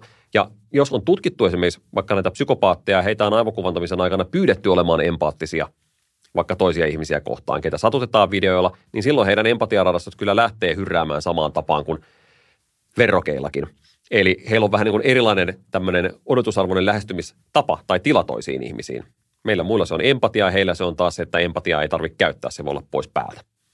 Eli empatia on psykopatiassa hyvinkin keskeinen keskeinen se elementti. Se on keskeinen elementti ja totta kai se myös tämmöinen niin kuin moraalittomuus siinä mielessä, että psykopaatithan, kun heillä on aika heikko tämä moraalitunto tai heikko tota, uh, kyky ja taipumus pitää kiinni moraalista säännöistä, niin he on myös niin kuin rikoskumppaneina epäluotettavia, koska hehän menee aina sen korkeimman tarjouksen perässä. Että jos joku lupaa sulle ryöstösaalista enemmän kuin se, kelle sä oot alun perin käynyt ne keikkaamassa, niin hehän tarttuu heti siihen korkeampaan tarjoukseen, koska ei heillä ole semmoista niin kuin moraalituntoa, mikä pitäisi heitä sitten edes siellä rikollisten porukassa järjestyksessä. Mm, aivan. Ö, yksi sellainen aihe, mistä puhuttiin tuossa vielä ennen, ennen tota nauhoituksen alkuun, tai kysymys, ö, vähän ehkä semmoinen korkealentoisempi, on just se, että kuinka, kuinka paljon, jos nyt vielä palataan tämän kirjan otsikkoon, eli pahuuteen, niin että kuinka paljon, kuinka paljon pahuus on, pahuus on semmoinen asia, mikä nimenomaan liittyy vain ja ainoastaan ö, ihmismieleen tai sitten tämmöiseen tietoiseen, itsetietoiseen, älykkääseen eläinlajiin tai, tai olemiseen jollain tavalla. Ja mun mielestä niin semmoinen, semmoinen kysymys on aika hauska, että jos jossain muualla universumissa sit on elämää, niin avaruusolioita, vaikka, vaikka tietysti siis ihmisiäkin voi pitää avaruusolioina siinä mielessä, että me ollaan – me ollaan olioita ja me ollaan avaruudessa, mutta et, et jos, jos meidän lisäksi on muitakin, niin olisiko tämmöisellä, tämmöisellä, tämmöisellä sitten tota, ää, elämänmuodolla joku, jokin käsitys hyvästä ja pahasta? No, tämä on siis vaikea kysymys vastata tarkasti, koska meidän nykyymmärryksen mukaan elämä on todennäköisesti syntynyt maapallon pinnalla ainoastaan kerran, ja me tunnetaan ainoastaan tämä yksi tämmöinen hiilivetyihin perustuva elämänmuoto mikä me ollaan täällä. Että me voidaan tehdä tietysti tietynäköisiä päätelmiä siitä, että millaiseksi ne erilaiset meidän tuntemat elämänmuodot on kehittyneet. Ja se pahuus on selvästi, tai tämmöinen moraalitunto, jos ajatellaan laajemmin, niin selvästi semmoinen kyky, mikä on kehittynyt ainoastaan lajeille, mitkä elää ryhmissä ja mitkä oikeasti muodostaa jonkunnäköisiä merkittäviä suhteita toisiinsa, ketkä ymmärtää toisia yksilöinä ja käsittelee toisia yksilöinä ja miettii ja harkitsee, että miten niiden toisen kanssa pitää elää ja miten siinä laumassa toimitaan, jotta yhteisiä tavoitteita voidaan saavuttaa. Eli ainakaan tässä meidän tuntemassa kemiallisessa elämässä, niin esimerkiksi pelkästään yhdessä liikkuvat lajit todennäköisesti ei ole kehittänyt sitä moraalituntoa tai hyvää ja pahan käsitettä, vaikkapa kalat. Ne kyllä ui parvessa, mutta ne ei sen kummemmin piittaa siitä, että mitä niiden kaverille tai vieruskaverille siellä parvessa sattuu tai esimerkiksi välitä poikasistakaan juurikaan. Tai vaikkapa kissaeläimet, mistä monet on tosi älykkäitä, mutta elää yksinään suurimman osan ajasta. Niille ei ole hirveästi tarvetta arvioida, että tekeekö toiset kaverit jotain hyvää, pahaa niille tai toimiiko ne yhdessä niiden kanssa vai ei, koska ne ylipäätään toimii yhdessä. Sen sijaan taas ihmisillä ja monilla meidän lähisukulaisilla, muilla kädellislailla, simpansseilla on itse asiassa aika skarppikin tämmöinen moraalitutka ja moraalitunto sen takia, koska ne joutuu jatkuvasti arvioimaan paitsi omia tekojaan, niin myös toisten tekoja. Sitä, että mitä niistä toisten teosta seuraa paitsi minulle, niin myös sille meidän ryhmälle. Niin ehkä ulkoavaruudessakin sitten on mahdollista, että jos tämmöinen samankaltainen sosiaalinen laji joskus syntyisi, niin sillekin moraalitunto voisi kehittyä, mutta meidän on aika hankalasta ennustaa sen yhden tämmöisen hiilikemia-lajin perusteella, mikä meidän planeetan pinnalla elää. Mm, totta. Ja sitten se on se mielestäni hauska, hauska vertaus kanssa, että, että jos, jos muualla maailmassa olisi, tai siis jos muualla universumissa sitten olisi älyllistä elämää, niin mitä ne ajattelis ihmisistä, jos, jos me kohdattaisiin. Ja sitten tässä on tämä vanha vertaus, vanha vertaus että, että no mitä ihmiset ajattelee muurahaisista.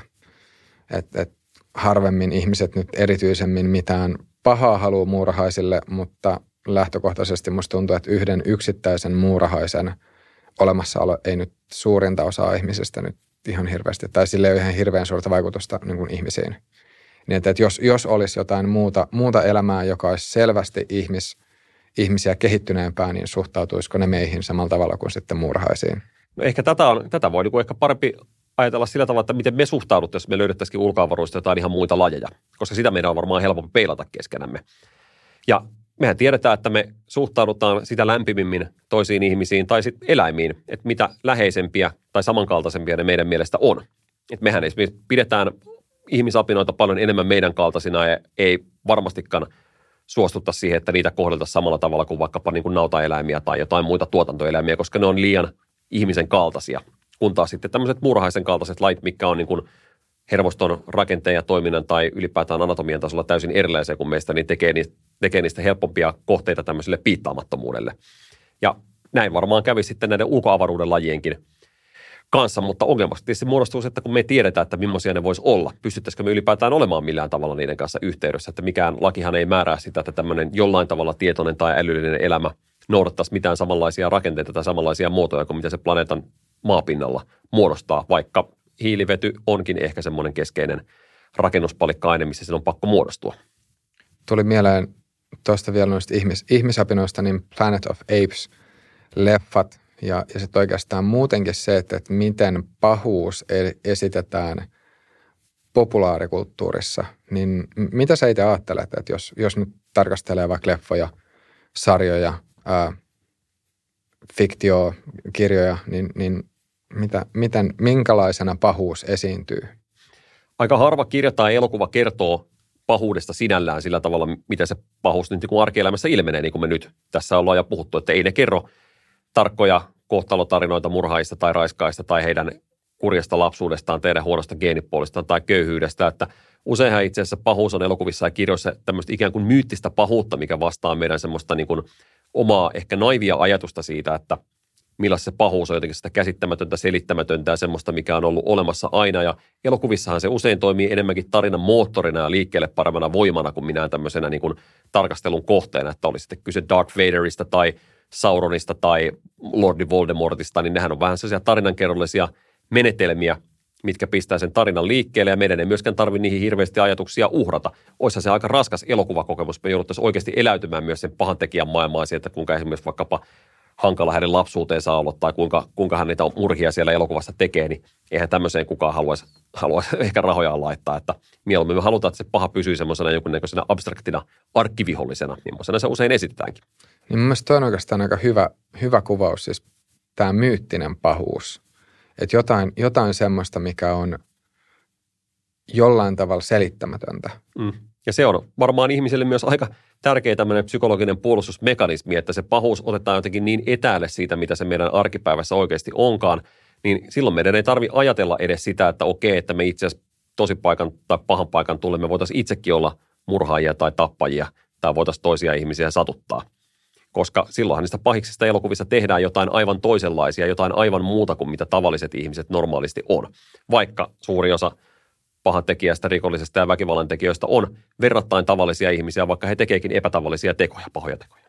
Niin, kuinka paljon, kuinka paljon pahuus on jotain semmoista, mikä on meissä kaikissa ihmisissä ja kuinka paljon semmoista, mikä sitten on jotain, jotain, niin kuin, äh, jotain muuta. Tai vo, voiko ajatella niin, että kaikissa ihmisissä on pahuutta tai että kaikki ihmiset kykenis pahuuteen? No se pahuus, kun se on, se on aina semmoinen aika niin kuin perspektiivi riippuvainen juttu, että mitä kukakin pitää pahana, että mä pidän pahana sitä, että mua satutetaan, mutta sitten se kaveri, joka ryöstää mut, niin hän ajattelee, että hän nyt vaan niin koittaa tässä selviytyä, että mitä siitä, jos kundia sattuu. Niin tästä näkökulmasta kaikilla ihmisillä on varmasti valmius tehdä pahaa toiselle tiukan paikan tullen, satuttaa toista ihmistä omien tavoitteiden ajamiseksi, oli se satuttaminen sitten psyykkistä tai henkistä. niin ajatteleeko, tai onko siitä jotain tutkimustietoa, että ajatteleeko rikolliset olevansa pahoja, jos nyt puhutaan nyt suomalaisen yhteiskunnan kontekstissa? No siitä on paljonkin tutkimustietoa. Tutkimustietohan näyttää yksi kantaa sen, että käytännössä kukaan ihminen, ketä me yleisesti pidetään pahana, ei itse ajattele olevansa paha millään tavalla. Että rikolliset koittaa aina selittää kaikkia tekojaan parhain päin. Ja esimerkiksi vaikkapa sotarikolliset samoin, he ei koskaan ollut syyllisiä, he on vaikka noudattanut vain ohjeita tai koittanut tehdä maailmaa omalta kannaltaan paremmaksi. Että jos ajattelet vaikka Stalinia tai Hitleriä, että kuinka monta kymmentä miljoonaa ihmistä he loppujen lopuksi murhasta tai maoa, eihän he koskaan sano, että he tekevät sitä pahuuttaan tai ilkeyttään. Hehän koitti kaikki ajaa sitten omalta kantiltaan parempaa maailmaa eteenpäin. Et se on aika, aika poikkeuksellinen ihminen tai rikollinen tai sota, sotaterminaattori, joka itse tunnustaa olevansa paha. Niin. No musta tuntuu, että noin noi tämmöiset hirmuhallitsijat on ehkä historiassa tämmöinen, tietyllä tavalla voi ajatella, että se on ehkä lähin, lähin vertaus, tai niin että, se, että nämä hirmuhallitsijat on henkilöinä lähimpänä semmoista myyttistä pahaa jollain tavalla, musta tuntuu. Tai mitä itse sanoisit? No ne on ehkä meidän kokemuksen tasolla sillä tavalla myyttisiä, että niiden ne pahat teot ylittää meidän käsityskyvyn todella radikaalisti. Ei me, ei me voida tajuta, että mitä se tarkoittaa, että joku on surmauttanut 40 miljoonaa ihmistä niin kuin Stalin teki. Se tuntuu, se ylittää meidän käsityskyvyn täysin. Mutta ei ne sikäli ole mitenkään kauhean myyttisiä hahmoja, koska hekin on käyttäneet sitä väkivaltaa pahuuttaan tällainen tavoitehakuisesti, instrumentaalisesti, yhdistääkseen omia kansoja tai vallatakseen Lebensraumia tai tehdäkseen kansanvallankumousta tai mitä, mitä ikinä haluttaisiin tehdäkin. Et ihan sellainen samojen, samojen motiivien piiskaamana he sitä omaa väkivaltakoneistoaan ajaneet, kun vaikkapa sellainen pikku rikollinen, kekä sitten vaan ryöstelee toisia ihmisiä, että, että, että niistä ehkä enemmän niin kuin paisuu meidän mielessä ja mytologisia hahmoja, kun me ei pystytä käsittämään sitä pahuuden mittakaavaa. Niin mitä sä muuten ajattelet, että voiko, äh, tämä nyt on ehkä vähän liian yksinkertainen mm. kysymys, mutta että, että voiko kenestä tahansa tulla hirmuhallitsija? Nyt siis varmasti jo pitäisi olla jonkinnäköisiä tiettyjä alttiuksia, mutta että, että jos, jos tarkastellaan näitä, näitä, no just Stalin, Hitler, mm. Mao, niin onko nämä henkilöinä ollut jotenkin, tai näyttääkö siltä, että, että ne olisi ollut jollain tavalla poikkeuksellisia kuin, kuin sitten mitä ihmiset yleisesti on, vai onko niin, että, että, että niin kuin käristettynä kenestä tahansa voisi tulla semmoinen – No onhan tietysti numeroiden tasolla onneksi poikkeuksessa tämmöisiä ihmisiä on niin kuin verrattain vähän. Ja jos verrataan heitä vaikka niin kuin tämänhetkisiin maailmanjohtajiin, vaikkapa Euroopassa, niin onhan he niin kuin aivan, aivan toista luokkaa. Ja totta kai ihmisillä pitää olla tietyn tyyppinen, tietyn tyyppinen persoonallisuusprofiili älykkyysprofiili, että ylipäätään johtajaksi voi päätyä. Että eihän kaikista ihmisistä ylipäätään edes ole johtajaksi, edes pikkupomoksi tai edes rikollis, rikollispommiksi ja sillä tavalla, mutta onhan se myös ällistyttävä, että kuinka paljon sitten voidaan vaikkapa kasvatuksella ja koulutuksella myös vaikuttaa siihen ihmisen ajatusmaailmaan, että siihenhän myös esimerkiksi, jos ajatellaan vaikkapa pioneereja tai Hitlerjugendia, niin siihenhän niin nimenomaan näilläkin tämmöisillä lapsikerhoilla pyrittiin, että koitetaan ajamaan sitä oma, ajaa sitä omaa ideologiaa niiden pienten lasten päähän jo varhaisesta vaiheesta lähtien, jolloin he ei ajattelekaan mitään muuta kuin sitä, että – onko sitten kyse siitä, että juutalaiset on pahoja ja arjalaiset hyviä, tai siitä, että kapitalisti on paha ja kommunisti on hyvä ja pitää aina palvella maoa ja niin edelleen. Että siinä on valtava valitettavasti voima myös siinä mielipiteen muokkauksessa sen kasvatusympäristön myötä. Sen takia on tärkeää, että lapset saa pitää silmät auki ja nähdä, mitä kaikkea maailmaan mahtuu. Mm. Niin, on just jännä, että jos miettii, miettii vielä sitä, mitä aikaisemmin puhuttiin, että näyttäisi siltä, että, että universaalisti ää, jokaisessa kulttuurissa on kuitenkin käsitys tietystä, tai on tietyt semmoiset niin perusperiaatteet, mitä tulee moraaliin, että mitkä asiat on hyviä mitkä on huonoja. Mutta sitten kuitenkin, kuitenkin sitten tämmöinen ideologinen aivopesu niin pystyy, tai että sillä on myös sitten niin kuin hyvin, hyvin tota merkit, tai voi olla hyvin merkittävä vaikutus. Totta kai sillä täytyy olla, koska se moraalijärjestelmä toimii, se tuottaa sitä yhteenkuuluvuutta nimenomaan sillä tavalla, että me opitaan, että mikä on meidän omassa porukassa hyväksyttävää. Ja me halutaan pitää sen oman porukan puolta.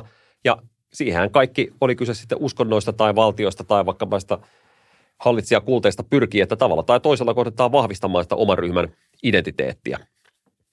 Ja siinä, siinä on niin paljon tekemistä, että sen takia hän esimerkiksi vaikkapa, jos ajatellaan Suomessa vaikkapa rippikoulua, minkä kaikki evankelis-luterilaisen kirkon, kirkon kuuluvat lapset käy, niin eihän sitä, eihän sitä niin sattumalta ole laitettu siihen 15 vuoden ikään suoritettavaksi. Että sehän on semmoinen ikä, missä lapset on aika alttiita tämän tyyppisille vaikutuksille, mitä sitten tietenkin aika kiltisti tässä tapauksessa uskonto haluaa, haluaa heille sitten opettaa. Että samalla tämmöistä opettamista voidaan tehdä tosiaan niin, niin hyvässä kuin pahassakin, että yhtä lailla me niin sit koulussa meidän lapsia Suomessa opetetaan, että varastaminen on väärin ja kaverista pitää pitää huolta ja niin edelleen. Ja yhtä lailla se on niin se moraalin, moraalisen koodiston uh, laittamista sinne lasten korvien väliin. Mm, joo, totta. Mutta on mun mielestä niin tosi, tosi mielenkiintoinen kysymys just se, että, että kuinka, paljon, kuinka paljon se kasvatusympäristö sitten pystyy ohjaamaan sitä, tai pystyy ohjaamaan sen moraalisen koodiston kehittymistä. Ja, ja tota, tässä on just se vanha, vanha vertaus kanssa sitten, tai se kysymys siitä, että okei, että, että jos, jos itse olisi elänyt sitten kommunistisessa – Neuvostoliitossa tai sitten Natsi-Saksassa, niin, niin tota, miten semmoisessa ympäristössä olisi käyttäytynyt. Ja mulla on jotenkin semmoinen tunne, että aika monet ihmiset, ja se on mun mielestä täysin inhimillistä, että monet ihmiset haluaa ajatella, että itse ei olisi syyllistynyt niihin julmuuksiin, mitä sitten on nähnyt ja ku, tai kuullut historian valossa, että, että mihin sitten lainausmerkeissä ihan tavallisetkin kansalaiset on sitten syyllistynyt. Ja totta kai tuo on niin kuin inhimillinen tapa ajatella ja hyvä, hyvä tapa ajatella, että ihmiset kuitenkin on sillä niin moraalisia olentoja, että me ymmärretään, että se on väärin, mitä ne ihmiset on tehnyt meidän näkövinkkelistä. Mutta sitten kun sulla ei ole sitä muuta näkövinkkeliä ollenkaan, näet ainoastaan sen, miten tässä maassa eletään, miten täällä kuuluu toimia, niin totta kai ihmisillä automaattisesti syntyy sellainen käsitys ja kokemus siitä, että miten, miten tässä mennään. Että äärimmäisen esimerkkihän oli näistä vanhoja esimerkiksi näkötutkimuskokeita, missä tehtiin, kasvatettiin vaikkapa kissan pentuja ympäristössä, missä oli pelkästään vaikka pystysuoria tai vaakasuoria viivoja.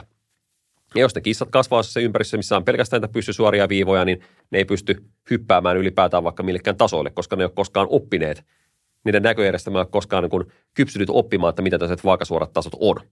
Ja tämmöisen moraalinen, moraalinen oppiminen ja kouluintuminen toimii ihan samojen lainalaisuuksien mukaan, vaikka se ei ihan näin äärimmäisesti – näykkää sitten siinä vaikka näkö- tai kuulojärjestelmän toiminnassa. Ja kyllähän tämä esimerkiksi tänä päivänä näkyy ympäri maapalloa, jos katsotaan vaikka sitä, että kuinka erilaisia tapoja maan päällä on järjestää yhteiskuntia. Lähteen siitä, että miten Taliban hallitsee omia kansalaisiaan kalifaatissaan tällä hetkellä, tai miten Suomi ja Ruotsi tekee, tai pelkästään siis katsotaan, kuinka paljon vaikkapa henkirikoksissa tai lasten ravitsemuksessa ja muissa tekijöissä on eroa ympäri maapalloa, niin onhan se itsestään selvää, että aika erilaisia moraalisia koodistoja ihmisille sinne päähän on saatu laitettua ta- joko niin kuin tarkoituksellisesti tai tahtomatta. Mm, joo. Ja sitten toinen semmoinen mun mielestä jännä nykyajan ja historian tämmöinen, tai tietyllä tavalla niin kuin vertaus, vertaus on just, jos miettii näitä noita rovioita ja, ja tota, mitä nyt nykyään pidetään silleen niin kuin ihan selkeästi, selkeästi tuomittavina, niin että jos tästä tekee sitten taas jonkinnäköisen, jonkinnäköisen aasinsillan ottaa, ottaa sitten vaikka sosiaaliseen mediaan ja siihen, että millä tavalla ihmiset sitten on sosiaalisessa mediassa yhteen ääneen esittämässä vaikka vaatimuksia siitä, että nyt joku ihminen pitää kanseloida tai nyt joku on tehnyt jotain semmoista, että sille pitää ehdottomasti antaa potkut ja nyt jotenkin sen, se ihminen pitää jollain tavalla niin kokonaan, kokonaan saada sosiaalisesta mediasta pois ja mielellään niin kuin pois, pois niin kuin ihan, ihan niin kuin, äh, silmistä näkyviltä, niin, niin tota, mutta kuitenkaan niin kuin ei kukaan näistä ihmisistä nyt sitten oikeasti, tai voisin kuvitella, että ei oikeasti ole vaatimassa siitä, että nyt kukaan pitäisi laittaa, laittaa minnekään roviolle. Mutta jos, jos vaan tarkastelee niitä mekanismeja, niin onko tässä joku, tai että voiko tästä löytää jonkin, jonkinnäköisen yhteyden, että vaikka se, mitä pidetään sosiaalisesti hyväksyt, hyväksyttävänä, että, että minkälaisia vaatimuksia voidaan esittää jostain ihmisestä, että, että mitä sille pitäisi tehdä, niin ne mekanismit, jotka sitten on, on tota, ää, niin kuin muokkaamassa sitä, että, että miten, miten ihmiset näitä vaatimuksia esittää ja, ja niin kuin miten ne niihin vaatimuksiin tulee, niin onko niissä jotain samankaltaista?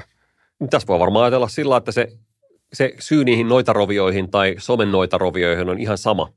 Että se on se aivojen tämmöinen moraalitutka, mikä jatkuvasti seuraa sitä, että tekeekö toiset ihmiset sitä, mikä on meidän mielestä hyväksyttävää, mikä on meidän mielestä ok.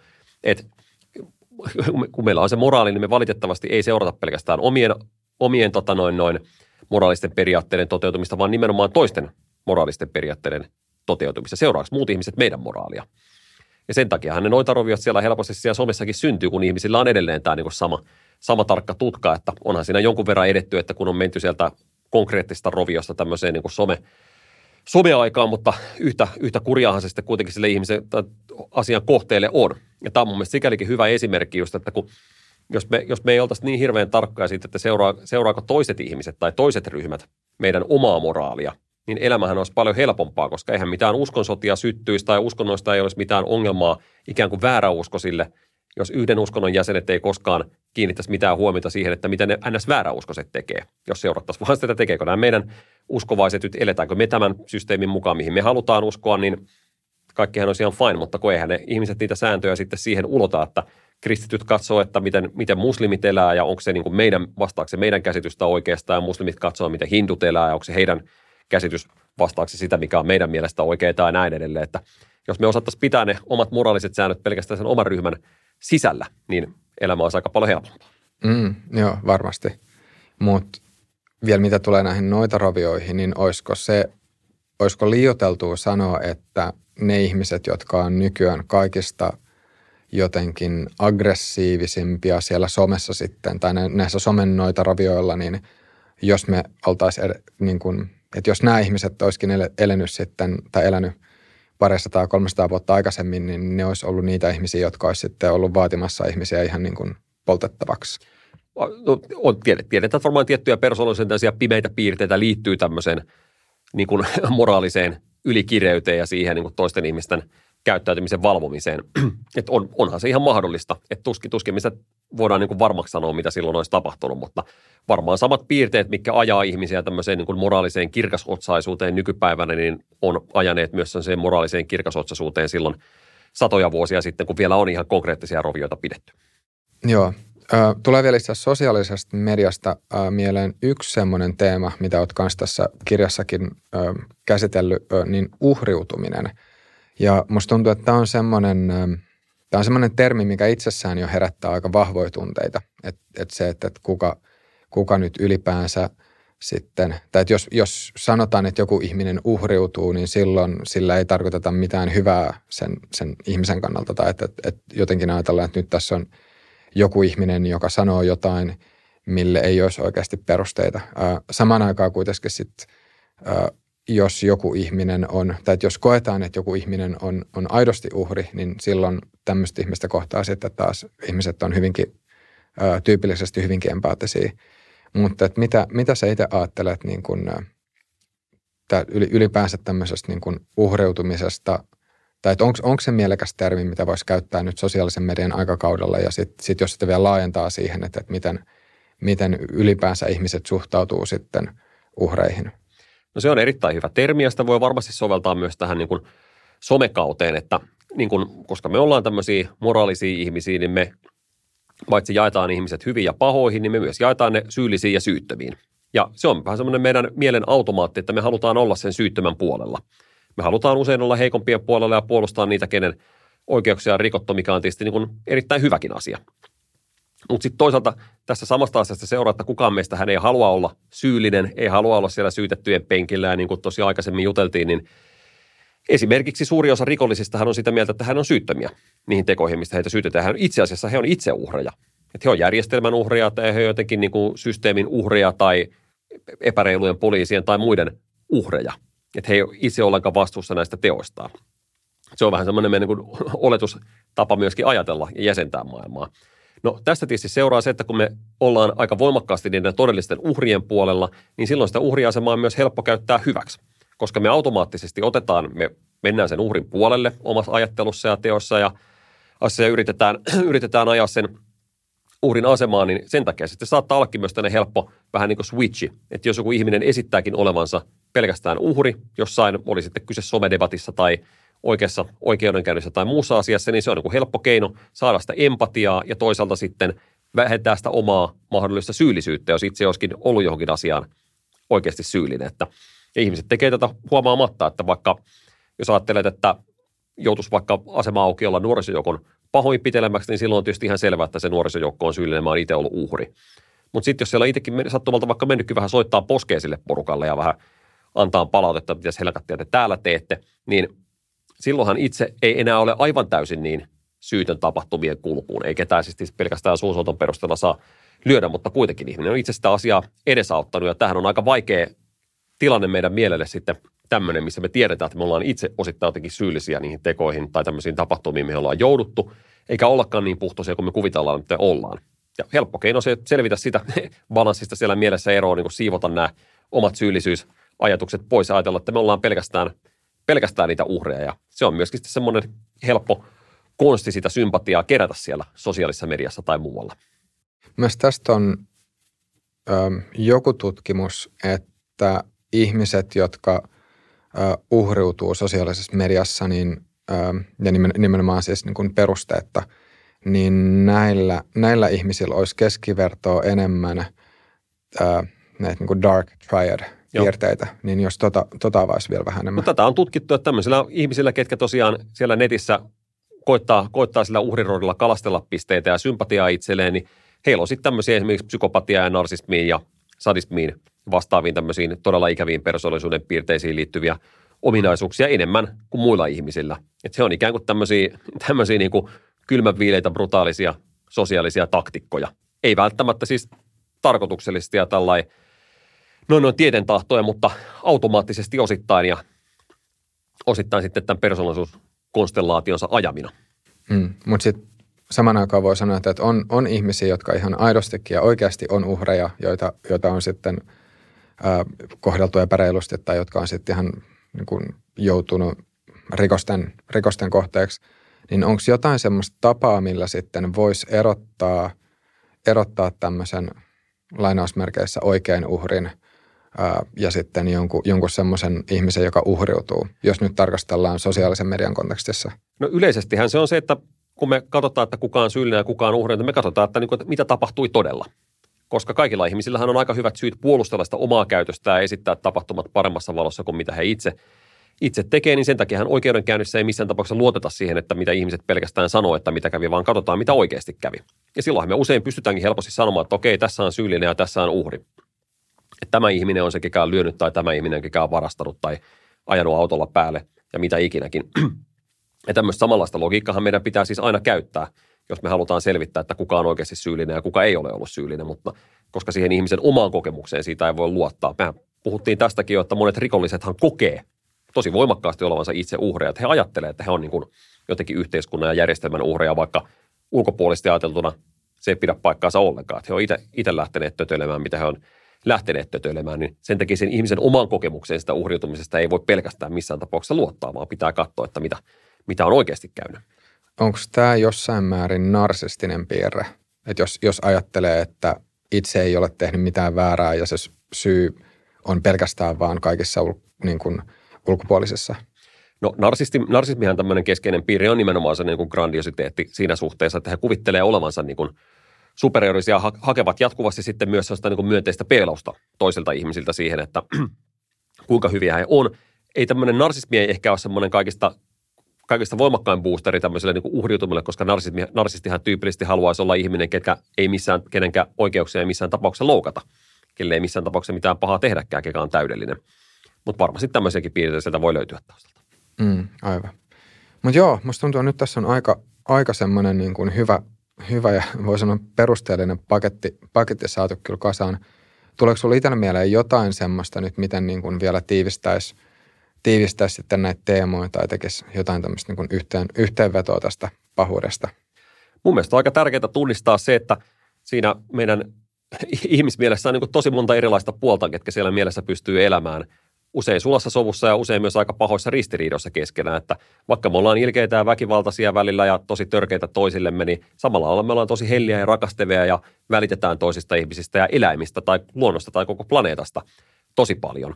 Ja ei ole mitenkään kiveä hakattu, että meistä tulee kammottavia hirviöitä tai ei myöskään mitenkään kiveä hakattu, että meistä tulee helliä, helliä ja rakastavia vanhempia, niin meidän pitää kasvattaa ja kultivoida niitä mielen kauniita ja hyviä puolia itsessämme ja omissa lapsissamme ja läheisissämme ja sillä tavalla me pystytään ehkä ottamaan näistä niin kuin ihmisluonnon pimeistä puolimista niskalenkkiä elämää sulassa sovussa keskenämme. Onko sun mielestä Freudilla mitään semmoista, mikä sopisi jonkinnäköiseksi työkaluksi tämän hyvyyden ja pahuuden tarkasteluun?